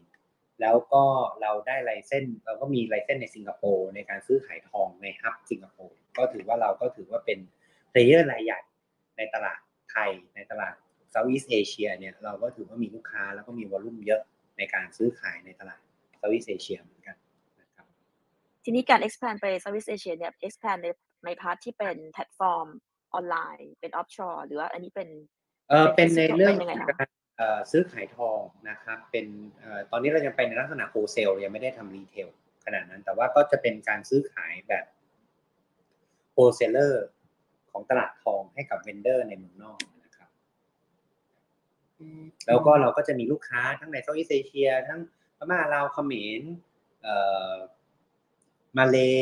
อินโด สิงคโปร์นะครับเราก็มีลูกค้าในฮ่องกงมีลูกค้าในจีน มีลูกค้าในโซนเอเชียเนี่ยเราก็ถือว่าเรา coverage เยอะพอสมควรในตลาดนี้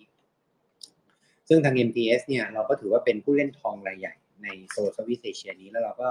มีมีวอลลุ่มซื้อขายใหญ่พอสมควรในตลาดนี้นะครับฉะนั้นตอนนี้ทางกลุ่มแม่ทองสุกเนี่ยเราไม่ได้แค่โตในเมืองไทยเราขยายไปโตในตลาดต่างประเทศ ซึ่งเอ่อ ตลาดต่างประเทศเนี่ยต้องบอกว่ามีมีไม่คนที่จะไปขยายขนาดนี้ก็มีไม่เยอะ แล้วก็เรายังสามารถเชื่อมต่อ ซึ่งตอนนี้พอเราทำตัวโปรเจกต์บล็อกเชน success ในเมืองไทยแล้วเนี่ยเราก็มีแผนที่จะไปทำโปรเจกต์เพื่อที่จะเชื่อมและอีกหน่อยเนี่ยมันจะไม่ได้เป็นแค่ในเมืองไทย มันจะต้องสามารถเชื่อมตลาดทั่วอาเซียน เชื่อมจีนเชื่อมอะไรได้ ซึ่งอันนี้ก็จะเป็นเฟสถัดไปที่เราพยายามจะไปต่อนะครับ เห็นตอนผมกดเข้ามาในแอป เนี่ยมันมีให้กดย้อนเงื่อนไขเต็มไปหมดเลย อันนี้เอ่อถ้าเกิดต้องดูสั้นนะครับ เงื่อนไขอะไรบ้างเราควรต้องทราบไหมครับอ๋อหลัก ๆ ก็จะเป็นเรื่องของเอ่อราความผันผวนของราคาเนาะความเสี่ยงของการผันผวนราคาการซื้อการขายนะครับ แล้วก็อาจจะมีเรื่องข้อมูลส่วนตัวนะครับ แล้วก็จะมีเรื่องของปปงนะครับยอมรับ เพราะว่าก็จะต้องมีกฎหมายอะไรที่เราต้องคอมพลายเพราะว่านี่เราก็ต้องได้ตามเกณฑ์ของแบงก์ชาตินะครับ แต่ว่าอย่างที่บอกก็คือพอพอเราทำตรงนี้เนี่ยมันก็จะอีกอันหนึ่งที่เอออาจจะพูดไม่ได้พูดมัวแต่ขายของกรุงไทยไม่ได้ขายของตัวเองเลยก็คือจริงๆ ถ้าไปดูสเปรดซื้อขายเนี่ยเราก็ถือว่า competitive พอสมควรสเปรดซื้อขายเนี่ยเราก็ทำใกล้เคียงกับพวกเออเมืองนอกนะครับเราทำอยู่ที่ประมาณ 50 เซนต์ต่อออนซ์นะครับอาจจะไม่ได้แบบดีมากแต่ถือว่าอยู่ใน regulation หรืออะไรเนี่ยผมถือว่านนี้ reasonable นะครับไม่ได้ spread แบบถ้าเป็นบางแบงก์เมืองนอกบางทีเขาผมเมื่อก่อนไปดู spread แบบ10เหรียญอะไรอย่างเงี้ยมันก็เวอร์มาก อันนี้เราทำ spread 50สตางค์เนี่ยผมถือว่าอืมเข้าออกค่อนง่ายข้างบางแล้วไม่มีค่าธรรมเนียมด้วย อย่างวันนี้ถ้าใครซื้อตอนก่อนรายการนะฮะวันนี้ขายเนี่ยกำไรละยี่สิบเหรียญอ่าอืโอมเคอะไรนะครับ spread บางคือกรุงไทยเนี่ย ข้อที่ดีหนึ่งคือกรุงไทยให้เรทบาทดีมากนะครับ เป็นเรทเรทบาทเกือบเรียลไทม์ MTS ก็ ก็เราก็ทำเหมือนกันก็คือเราให้ spread ทองที่ถือว่าเป็นเรียลไทม์แล้วก็ spread เนี่ยเราเราถือว่าบีบได้แคบ แล้วเรายังอนุญาตให้ซื้อขายได้ต่ำกว่าหนึ่งออนซ์ก็คือซื้อเป็น 0.1 ออนซ์ได้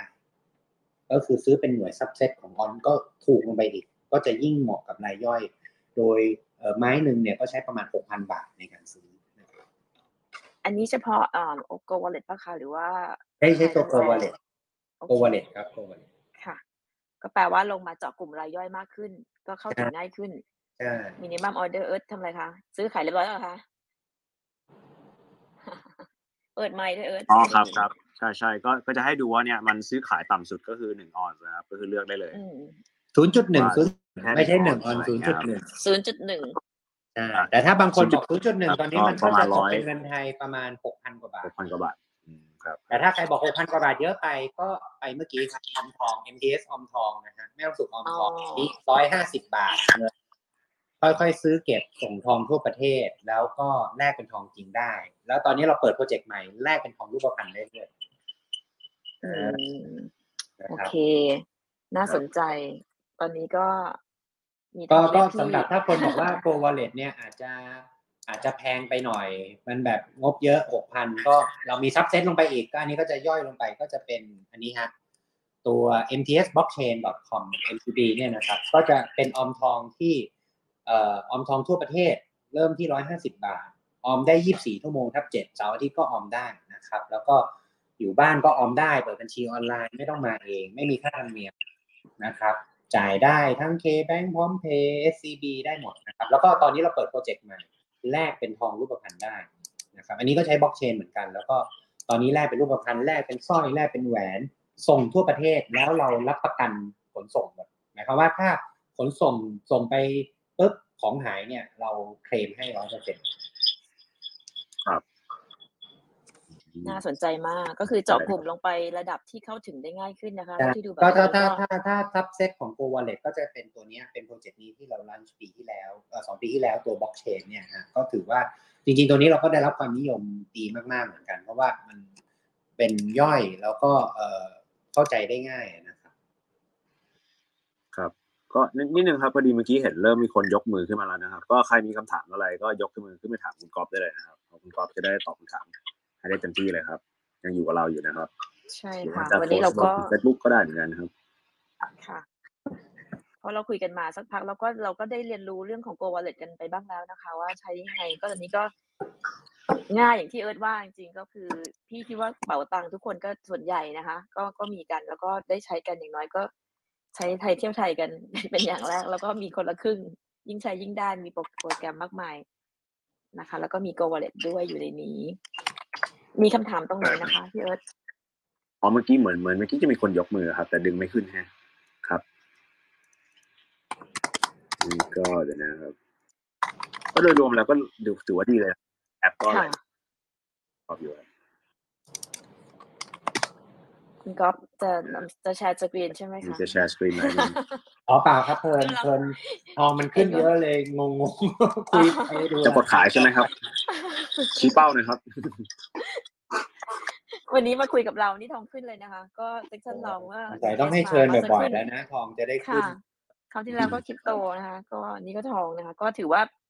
เป็นสินทรัพย์ที่ไม่เคยตายไปจากจากจากประชาชนทั่วไปนะคะ ก็ยังอยู่มาตลอดก็ลงมาในกลุ่มที่เราเป็นเด็กรุ่นใหม่มากขึ้นก็ถือว่าโอเคเป็นเป็นเป็นจุดที่ดีนะคะ เพราะว่าเราก็เข้าถึงได้ง่ายขึ้นเมื่อก่อนซื้อทองทีต้องโอ้โห คิดแล้วคิดอีกวุ่นวายแล้วก็ถือเป็นคนรุ่นเก่าต้องไปเดินไปร้านทองไปเยาวราชไปอะไรเดี๋ยวนี้ก็ไม่ต้องละง่ายมากแล้วสะดวกก็ก็ซื้อออนไลน์แล้วก็ไปส่งที่บ้านไม่ต้องมาเองนะครับ แล้วเราก็ใช้เอ่อใช้เทคโนโลยีบล็อกเชนเหมือนกันกับพวกคริปโตในการซื้อทอง ซึ่งซื้อทองก็อย่างนี้ง่ายสะดวก เปิดบัญชีออนไลน์อะไรได้หมดเลย ไม่ต้องไปต่อคิวยาวๆ ก็ซื้อปุ๊บส่งถึงบ้านก็สะดวกแล้วที่สำคัญเนี่ย ราคาเป็นราคาเรียลไทม์ เป็นราคาก็คือเป็นราคาเหมือนที่เราซื้อหน้าร้านเลย ไม่มีค่าธรรมเนียมไม่มีค่าอะไร แล้วก็ค่อยๆออมเก็บทีละร้อยห้าสิบาทได้ อันนี้ก็จะเป็นตัวออมทอง แต่ถ้าใครแอดวานซ์ขึ้นก็อ่ามาใช้ Go Wallet ก็ซื้อขายเป็นตัว Go Wallet ได้เหมือนกันนะครับ ค่ะ โอเค ระหว่างรอคำถามก็จะมีคำถามถามคุณก๊อฟง่ายๆว่าจากที่เป็นอ่าประธาน CEO นะคะ เราบริหารแม่ต้องสุขมาตั้งแต่อดีตจนถึงปัจจุบันนะคะ ตอนนี้เราคิดว่า มันผ่านยุคโควิด ก็ยังไม่เรียกว่าผ่านเรา มีการปรับตัวไงบ้างไหมคะคุณก๊อฟจากที่ผ่านมาในช่วงอืม ก่อนโควิด ถึงตอนคือแล้วเรากำลังจะผ่านจริงๆโควิด ตลาดทองผมว่าเราเราเปลี่ยนเยอะมากนะถ้าใครไปดูทองสิบปีที่แล้วกับวันนี้นี่ผมว่าจริงๆ พวกกลุ่มอุตสาหกรรมทองก็ evolve เร็วเหมือนกันนะฮะหมายความว่าเราก็มีทั้งนู่นนี่นั่นปรับนู่นนี่สินค้าบ้านเราก็มีทางเลือกเยอะ นะครับถึงแม้ว่าตอนนี้โอเค มันจะมีคู่แข่งเยอะนะฮะไม่ว่าจะเป็นคริปโต มีทั้งเมืองนอก มีทั้งโบรกเถื่อนมีทั้งอะไรแต่ว่าเราก็ยังคิดว่าในในบ้านเราเนี่ยพวก player หลักๆ ก็ยังถือว่ายังแข็งแรง เราไปเปิดตลาดเมืองนอก ก็ถือว่าจริง ๆ ทาง MTS เนี่ยเราก็เป็นคนไทยแรก ๆ ที่ออกไปเปิดตลาดที่สิงคโปร์แล้วก็ประสบความสำเร็จในตลาดสิงคโปร์มากๆเลย เพราะถือว่าเราก็ได้รับ recognition จากทั้งรัฐบาลสิงคโปร์ กับตลาดในสิงคโปร์นะครับ ก็ถือว่าเรามีตรงนี้ ฉะนั้นตอนนี้ในในในในภาพถัดไปเนี่ยเราก็ต้องพยายามหาวิธีว่า ผมเชื่อว่าในยังไงเนี่ยเทรนด์พวกเทคโนโลยีใหม่ๆนะครับไม่ว่าจะเป็นคริปโตบล็อกเชนเมตาเวิร์สอะไรเนี่ยมันต้องมา แล้วหน้าที่เราก็คือทำยังไงที่จะเชื่อม เพราะว่าผมก็จะพูดเสมอว่าจริงๆผมถือว่าเป็นคนโลกเก่านะ นะครับว่าเราอยู่ใน traditional asset แต่เราอะอยากจะเชื่อมตัว asset ทำยังไงให้เชื่อมตัว asset ในโลกเก่าเนี่ยไปในโลกใหม่ให้ได้ แล้วก็พยายามจะทำยังไงให้จริงๆเนี่ยมันจะต้อง coexist กันในระหว่างตัวสองตัวเนี้ยนะครับฉะนั้นเราก็เดี๋ยวอาจจะมีโปรเจกต์ใหม่ ๆ ที่น่าสนใจแล้วเดี๋ยวจะมาเล่าให้ฟังต่อนะครับได้เลยค่ะ เฝ้ารอค่ะ แต่ว่าอยากจะถามกลับไปนิดนึงว่างี้ในช่วงโควิดเนี่ยทางแม่ทองสุกก็ไม่ได้มีผลกระทบมากนักใช่ไหมคะ หรือว่ายังไง หรือแล้วเอเราอจริงจริงเราจ disrupt ริงตัวจริเองจริงจริงๆก็ถือว่าเรามีผลกระทบนะฮะเพราะว่าตอนที่เอ่อไฟท์ปิดไฟท์อะไรเนี่ยแล้วคนมาขายซื้อขายเยอะ ๆ เนี่ยโหตอนนั้นมันมากนะครับเพราะว่าจริง ๆ เนี่ยมันมันเป็น new normal จริงๆตอนนี้มันก็ยัง disrupt อยู่นะแต่ว่ามันเป็น new normal เพราะว่าจริง ๆ ตอนเนี้ยทำไมเราถึงมั่นใจว่า เอ่อพวกราคาเงินเฟ้ออะไรมันมา เพราะว่าตอนนี้เขาเรียกว่า supply chain เนี่ยมันถูก disrupt หมดนะครับ ใครไปดูตั๋วเครื่องบินเวลาชิปคาร์โก้แต่ก่อนผมชิปทองเนี่ยสมมติราคาหนึ่งบาท ตอนนี้ผมชิปทองเนี่ยราคาห้าบาท ผมส่งของผ่านเรือเนี่ย แต่ก่อนราคาหนึ่งบาท เดี๋ยวนี้ส่งของผ่านเรือราคาสิบบาท แล้วสิบบาทนี่ไม่ถึงเลยนะหมายความว่าค่าขนส่งทุกอย่างมันแพงขึ้นหมด ฉะนั้นแน่นอนเราส่งของออกไปแพง หรือเรานำเข้าของมาแพงเนี่ย สินค้าที่เราได้มันก็ต้องแพงนะครับ ฉะนั้นในช่วงที่เกิดสภาวะโควิดเนี่ยมันทำให้เกิด disruption ในพวกระบบโลจิสติกทั่วโลกเลยนะครับ ซึ่งตอนนั้นเนี่ยเราก็ต้องปรับตัวเยอะมากในการที่จะแก้ปัญหาพวกโลจิสติกต่างๆ ในตัวอุตสาหกรรมทองเห็นว่าตอนนี้ตอนนี้ก็ไม่ได้หมายความว่าปกตินะฮะตอนนี้ก็ยังไม่ปกติเพียงแต่ว่าก็ถือว่าดีขึ้นนะครับ ซึ่งพอเราเห็นเทรนด์ปุ๊บว่าเฮ้ยมันมีเรื่องปัญหาเงินเฟ้ออะไรเนี่ย เราเลยพยายามอยากจะ แนะนำว่าเอ้จริง ๆ คนรุ่นใหม่เนี่ย ก็ต้องมีการเก็บออมเป็นทองบ้างนะ เก็บออมอย่าอย่าเก็บแต่เงินนะเก็บแต่เงินอย่างที่ผมพูดตั้งแต่ต้นรายการ เก็บแต่เงินนี่คือขาดทุนนะฮะปีนี้ใครเก็บเงินไว้ในแบงก์เนี่ยขาดทุนร้อยเปอร์เซ็นแต่ขาดทุนแบบไม่รู้ตัว คือเขาบอกว่าเวลารัฐพิมพ์เงิน หรืออเมริกาเนี่ยเวลาเขาพิมพ์เงินเนี่ย มันเป็นการทำให้มูลค่าเงินหรือเงินคุณในบัญชีเนี่ยขาดทุนโดยที่คุณไม่รู้ตัว เพราะว่าเราฝากเงินไว้เนี่ยแต่เงินเฟ้อก็คือสินค้า แล้วเราจะสังเกตสินค้าเนี่ยเวลามันขึ้นเงินเฟ้อทำไมคนกลัวเงินเฟ้อพอสินค้าราคามันขึ้น มันไม่ค่อยลงนะนานทีมันจะลงเพราะว่าขึ้นแล้วก็ขึ้นเลยถูกไหมฮะฉะนั้นปีปีสองปีเนี้ยที่เป็น post covid เนี่ยเรากำลังอยู่ในช่วงที่เขาเรียกว่า มันจะเริ่มของมันจะแพง มันจะเริ่มแล้วเราจะเริ่มรู้สึกมากขึ้นเรื่อยๆนะครับ ของกินของใช้อะไรเนี่ยมันจะแพงขึ้นเรื่อยๆเพราะว่ามูลค่าเงินในกระเป๋าเรามันน้อยลง ซึ่งมูลค่าเงินกระเป๋าเราพอมันน้อยลงปุ๊บเนี่ย ตัวเดียวที่ไม่ทำให้มูลค่ากระเป๋าเเงินในกระเป๋าเรามูลค่าน้อยลงก็คือทองคำที่ถือว่ายังเป็น stable asset ที่สู้เงินเฟ้อมาได้ตลอดนะครับ ถามว่าคริปโตได้ไหมก็ได้ แต่ว่าคริปโตอย่างที่เราบอกคือ ถ้าคุณยอมรับเรื่องความผันผวนได้ ถ้าคุณซื้อบิตคอยแล้วคุณยอมรับว่าบางคืนอาจจะนอนไม่หลับ เวลาราคามันตกแรงๆ หรือพรุ่งนี้มันอาจจะ crash 10-20%แล้วคุณ accept ได้ อันเนี้ยก็โอเค ลงทุนบิตคอยได้ แต่ถามว่าถ้าไป all in หมด อันนี้ก็อาจจะไม่เหมาะสม ฉะนั้นมันก็ต้องหาวิธี diversify asset ให้เหมาะในการร่วมกันนะครับ ซึ่งเราก็ยังเชื่อว่าทองเนี่ยยังเป็นสินทรัพย์ที่ยังใช้ได้ตลอดในการที่จะสู้กับเงินเฟ้อไปเรื่อย ครับค่ะ แสดงว่ามีเงินก็ไม่นับเป็นน้องแล้วใช่ไหมคะ แต่มีทองยังนับเป็นพี่อยู่หรือเปล่าคะแต่ต้องมีคริปโตแทนด้วยเปล่าแต่ถ้ามีตคอนริปนี้โตก็อาจจะต้องว่านับอะไรนะ นับเป็นอะไรไปดีมูลนะโอเคค่ะ อย่างนี้ก็คือว่าทำให้ทองสุกก็คือมีมี staging ที่ว่าไปทั้งหมดนะคะ ว่าเราจะต่อยอดยังไงทีนี้ใน post covid หรือในปีหน้าเนี่ย มี direction ยังไงบ้างในการที่จะไปต่อกับทออาจจะมีโปรเจกต์อะไรคร่าวๆนำเสนอนอกเหนือจากการทำ go wallet แล้วจะมีอะไร expand บ้างไหมคะ ก็เราเราคิดว่าตอนนี้เราก็จะมีเราคิดว่าอาจจะมีโปรเจกต์ใหม่ๆนะครับที่อาจจะมีการเชื่อมสองโลก ระหว่างโลก traditional กับโลกคริปโต หรือว่าเราจะมีการทำร่วมมือกับแบงก์อื่น ๆ ด้วย แต่อันนี้ก็เดี๋ยวรอดูกันปีหน้านะฮะเพราะปีนี้เราก็ถือว่า เราทำตัวโปรเจกต์ Go Wallet กับเป๋าตังค์เนี่ยก็ถือว่าได้รับเอ่อผลตอบรับดี แล้วก็ feedback จริง ๆ ก็ถือว่าดีเหมือนกันนะครับค่ะ ครับพอดีมีมีคำถามอ่าค่ะมาเชิในญค่ะเลย Facebook ครับ แต่ก็ผมไม่รู้เหมือนกันนะ รอบนี้อ่าบนซีมใหญ่เขาน่าจะเปลี่ยนฟอนต์นะครับ ใครอ่านบน Facebook เออจะฟอนต์มันจะแปลกๆนิดนึงนะครับ มันจะเป็นภาษาอันนี้ก็ถามว่ารถ QE ยังคงอัตราดอกเบี้ย US ส่งก็ทองเป็นยังไง จริงๆอะ คนอะ คิดว่า รถ QE เนี่ยทองต้องลง ถูกไหมฮะ ก็คือรถ QE ทองลง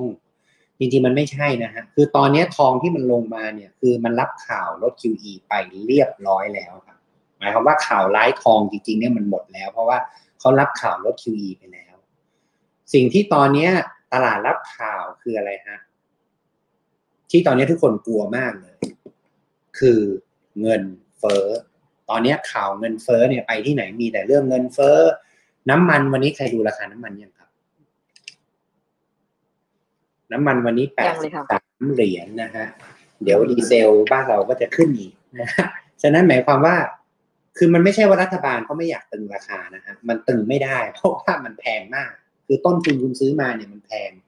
นะครับทำยังไงเนี่ยเพราะตอนนี้ทุกอย่างมันของแพงหมด น้ำมันแพง เงินเฟ้อสูง เงินเฟ้อสูง มูลค่าเงินลด มูลค่าเงินลดแน่นอน สินทรัพย์ที่ไปตามเงินเฟ้อก็คือทองคำนะครับ ฉะนั้นคำตอบก็คือลด QE คงอัตราดอกเบี้ย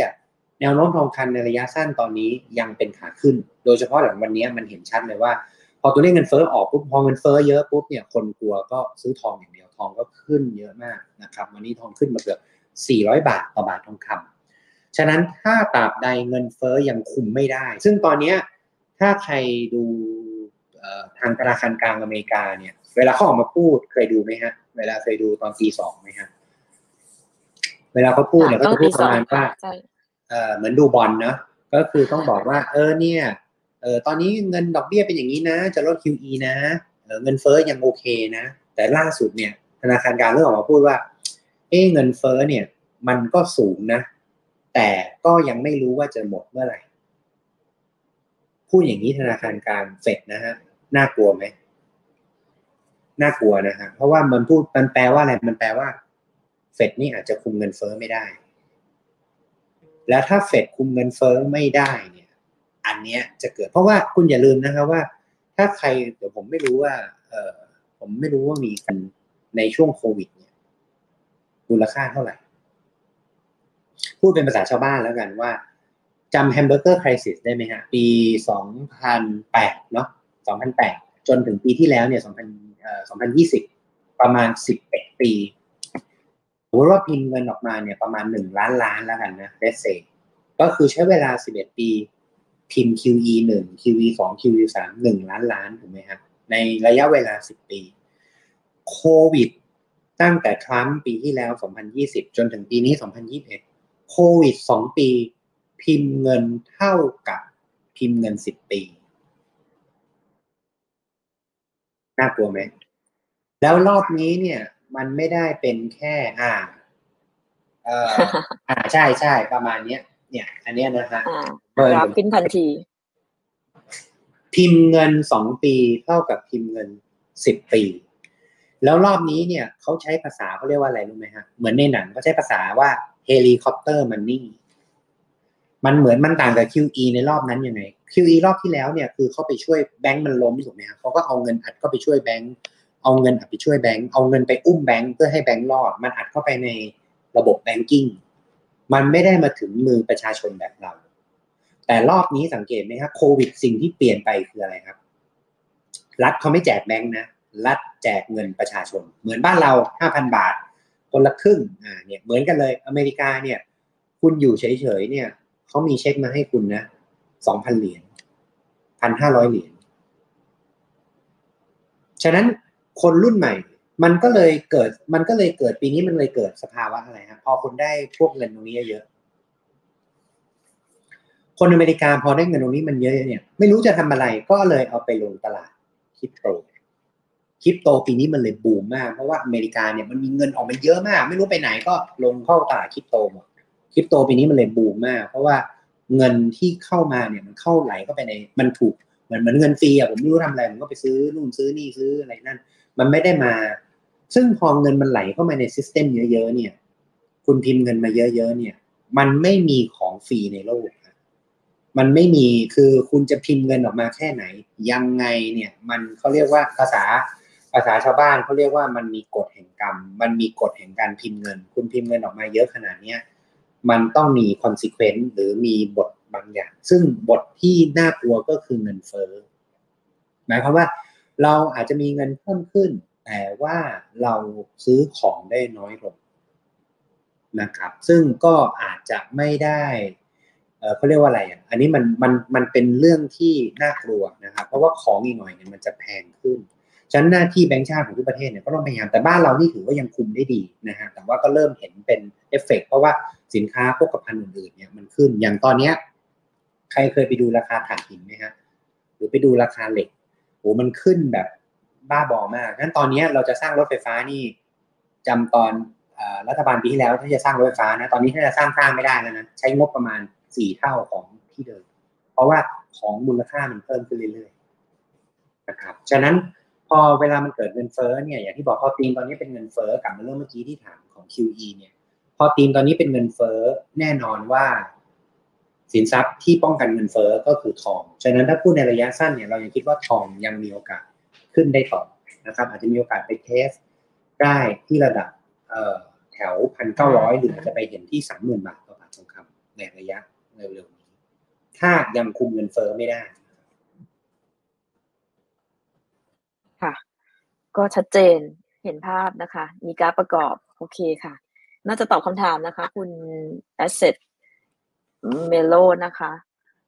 โอเค มีคำถามเพิ่มเติมไหมคะ ก็ถามได้เลยนะคะ ใน Facebook Live แล้วก็ใน Clubhouse นะคะ วันนี้ก็เราก็พูดคุยกับทางคุณกอล์ฟนะคะ CEO จากแม่ทองสุขเผื่อใครมีอ่าฟีดแบ็เรื่องการใช้ Go Wallet ในแอปเป่าตังค์เลยต่างๆ ก็พูดคุยกันได้นะคะ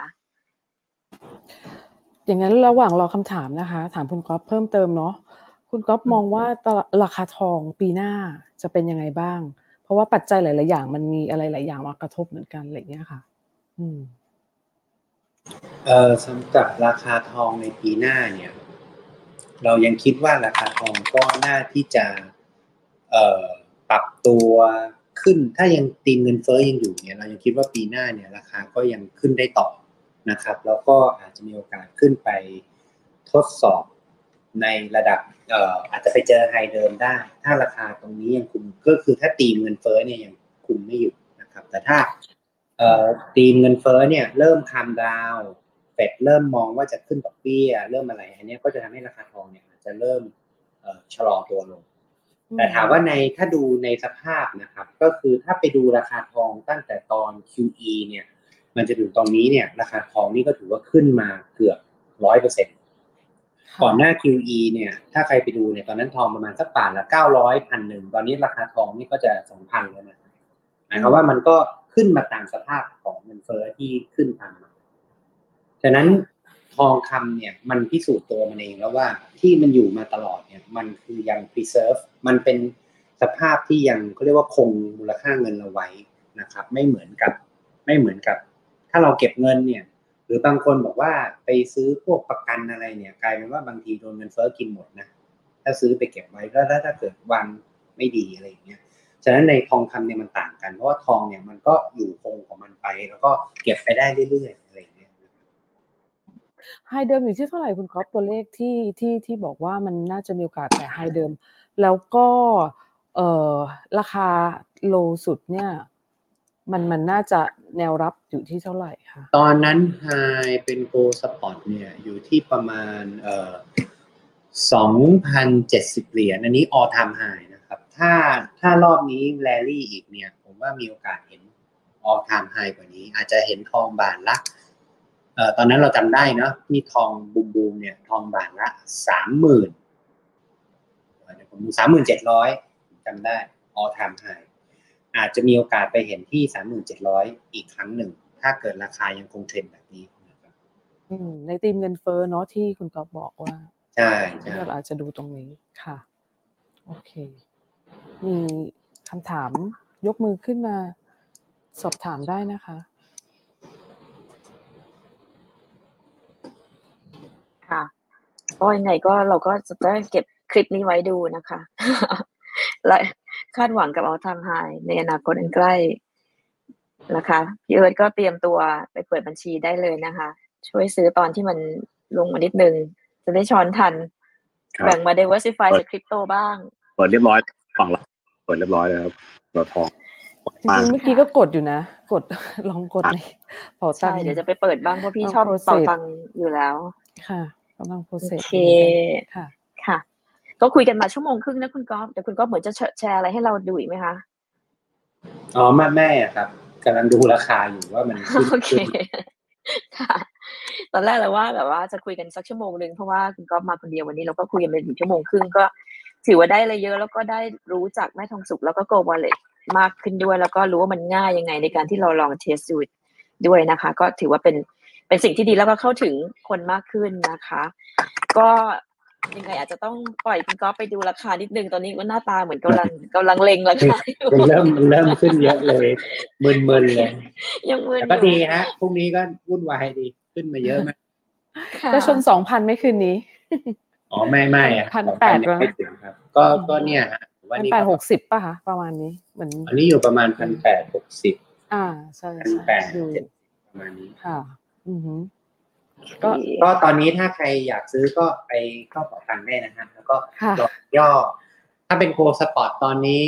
ขึ้นมาเยอะ เราให้แนวรับไว้ประมาณหนึ่งพันแปดร้อยสามสิบเป็นแนวรับนะครับ แนวต้านตอนนี้อยู่ประมาณสักหนึ่งพันแปดร้อยเจ็ดสิบห้า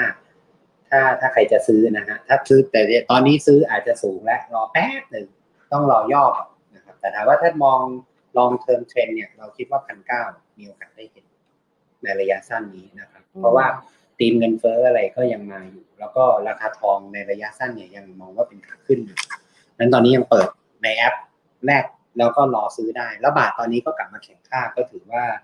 เออโอเค พอสมควรในการที่จะเก็บเป็นเงินดอลลาร์เป็นส่วนไว้นะครับค่ะ มีคำคนยกมือจาก เอ๊ะ มีไหมคะ เหมือนเห็นคนยกมือในคลับเฮาส์ไม่แน่ใจ แต่ไม่แต่ไม่ขึ้นมาเมื่อกี้เชิญไปละอ๋อค่ะ โอเค ระหว่างรอก็อะคุณก๊อฟทิ้งท้ายนิดนึงนะคะ ก่อนเราจะปิดห้องไปเดี๋ยวจะอัดปล่อยคุณก๊อฟไปดูเรื่องราคานิดนึงแอบแอบเล็งซ้ายเล็งขวาเป็นห่วงนิดนึง ก่อนเราได้จะปิดห้องวันนี้ค่ะ วันนี้เราพูดคุยกันเนอะก็ก็ดีมากที่มาแชร์เรื่อง Go Wallet กันนะคะ ก็คุณก็มีอะไรทิ้งท้ายไหมคะ กับแม่ทองสุข กับการ disrupt ของ Go ในอนาคตอันใกล้ค่ะ เชิญค่ะ ครับก็ก็ วันนี้ก็ขอบคุณนะฮะในรายการที่ให้มา present ในเรื่องของ Gold Wallet แล้วก็ Gold Wallet เนี่ยเป็นนวัตกรรมที่เอ่อเราได้ร่วมมือกับทาง KTB ให้ซื้อแลกเปลี่ยนเงินบาทไปเป็นเงินดอลลาร์ ซื้อขายทองเป็นสกุลเงินดอลลาร์นะครับครั้งแรกในเมืองไทย โดยได้รับใบอนุญาตจากทางแบงก์ชาตินะครับ แล้วก็สามารถซื้อง่ายสะดวกเปิดบัญชีออนไลน์ได้ โดยระบบทั้งหมดเนี่ยเราได้มีการทำการเชื่อมต่อ โดยใช้เทคโนโลยีบล็อกเชน ในการเชื่อมต่อกับตัว Go Wallet ในการซื้อขายเป็นครั้งแรกนะครับ แล้วก็ซื้อขายทีละ 0.1 ออนซ์ราคา real time spread ดี แปลง rate ดีนะครับฉะนั้นถ้าใครสนใจก็ลองเปิดบัญชีมาดูราคาได้นะครับ แต่ถ้าใครบอกว่า Go Wallet ใช้เงินเยอะนะฮะเพราะ 0.1 ประมาณ 6,000 บาทเนี่ยอาจจะอยากได้ไซส์ที่เล็กลงก็มาลงทุนเป็นระบบออมทองของทาง MTS ก็ใช้ Engine เดียวกันก็คือตัวบล็อกเชนซื้อขายทองทีละ 150 บาทนะครับค่อยๆออมเก็บ แล้วก็เอาไปแลกเป็นทองรูปพรรณเอาไปแลกเป็นทองคำแท่ง แล้วก็เราก็สามารถรับทองได้จริงส่งทองได้ทั่วประเทศนะครับโอเคค่ะ ครบถ้วนมากๆสำหรับวันนี้ Go Wallet ก็เป็นอีกออปชันหนึ่งเป็นอีก access หนึ่งที่เราก็ยังทิ้งไม่ได้ เพราะว่าเป็นทองคำนะคะ ที่เรายังบอกว่าเราคงต้องเรียกพี่อยู่ดี ก็คือมีเงินนับน้องก็มีทองก็ยังเรียกพี่กันอยู่ดีนะคะ ก็ยังเป็นพี่ใหญ่ที่อยู่ในประวัติศาสตร์ชาติทั้งโลกมาเลยมายาวนานนะคะ ยังไงก็เป็น asset ที่เรา เราเราเราก็ต้องควรจะมีเก็บไว้นะคะ เป็นการ diversify ด้วยนะคะ อย่างที่บอกว่าฟินทอกเราก็พูดคุยเรื่องของการลงทุนการจัดการอะไรต่างๆ มาตลอดนะคะ ทองก็เป็นหนึ่งที่เรามาพูดคุยกันทั้งทอง ทั้งคริปโตก็มาดีเบตกันไปหลาย ๆ ครั้งว่าอะไรที่มันจะอยู่หรือมันจะไปแต่จริงๆแล้วคือทั้งคู่ก็คือก็ต้องไปด้วยกันนะคะ เพราะว่ายังไงก็เป็นสินทรัพย์ที่ที่ที่เราปล่อยไม่ได้เลยนะคะ ก็ diversify ได้ดีทีเดียวนะคะ วันนี้ก็คือ ทางฟินทอกเองก็ได้มีการแบบจัดให้ความรู้นะคะ เรื่องคริปโตเคอเรนซีมา อันนี้เราทำมาตั้งแต่สัปดาห์ที่แล้วแล้วนะคะ ก็เป็นการพูดคุยเรื่องของอให้ความรู้ของคริปโต from zero to hero คือคนจากคนที่ไม่มีความรู้เลยจากศูนย์สู่มือโปรเนี่ยเขาจะพัฒนาต่อยอดยังไง มาฟังกันตั้งแต่เรื่องของการ fundamental ถึง technical นะคะ แล้วก็ถึงการเปิดเวิร์กช็อปเปิดบัญชีเลือกโบรกเกอร์ การฝากเงินการเทรดการถอนหรือการเก็บรักษาดูแลด้านความปลอดภัยยังไง ให้มันสามารถที่จะลงทุนได้อย่างมีประสิทธิภาพแล้วก็แล้วก็ไปได้ดี แล้วก็มี management ที่ดีด้วยนะคะ จริงๆ แล้วคลาสเราเริ่มไปเมื่อเสาร์ที่แล้วแล้วนะคะ เสาร์ที่จะถึงนี้ก็ยังคงมีต่อเนื่องนะคะ ไปอีกห้าเสาร์นะคะ เสาร์นั่งจะเป็นอาจารย์พิริยะนะคะ ที่จะมาพูดคุยกัน แล้วก็แชร์เรื่องความรู้กันนะคะ ยังไงก็สามารถลงทะเบียนเข้าเรียนได้นะคะ ยังสามารถดูรีลันได้ทุกครั้งนะคะ ก็สแกนหน้าจอที่เห็นข้างหน้าดีได้เลยนะคะ ก็มาพบเจอกันในทุกเสาร์ ตั้งแต่บ่ายโมงถึงห้าโมงเย็นนะคะ ก็สั้นๆประมาณนี้ แล้วก็ยังมาลุ้นเรื่องหนังสือ Bitcoin Standard ได้ด้วยเช่นกันกับอาจารย์พิริยานะคะ ซึ่งเป็นผู้แปลหนังสือให้กับเสียดของเราด้วยนะคะ ก็จริงๆแล้วอย่างที่บอกไปว่าเราพูดคุยเรื่องคริปโตกันให้ความรู้นะคะ อาจจะมีการพูดคุยเรื่องความรู้เรื่องทองก็ได้นะคะ คุณกอล์ฟในอนาคตอาจจะมีการจัดคอร์สสัมมนาที่เป็น academy ขึ้นมาในการให้ความรู้เรื่องการเทรดทองการดูทองการลงทุนต่างๆ ก็เก็บไว้เป็นโปรเจกต์คราวหน้าที่เราจะมีการพูดคุยกันต่อเนื่องได้ใน strategic planning ของทางแม่ทองสุข แล้วก็เรื่องทองคำด้วยนะคะใช่โอเค วันนี้ก่อนจะจบนะคะ คุณก๊อฟมีอะไรเสริมไหมคะ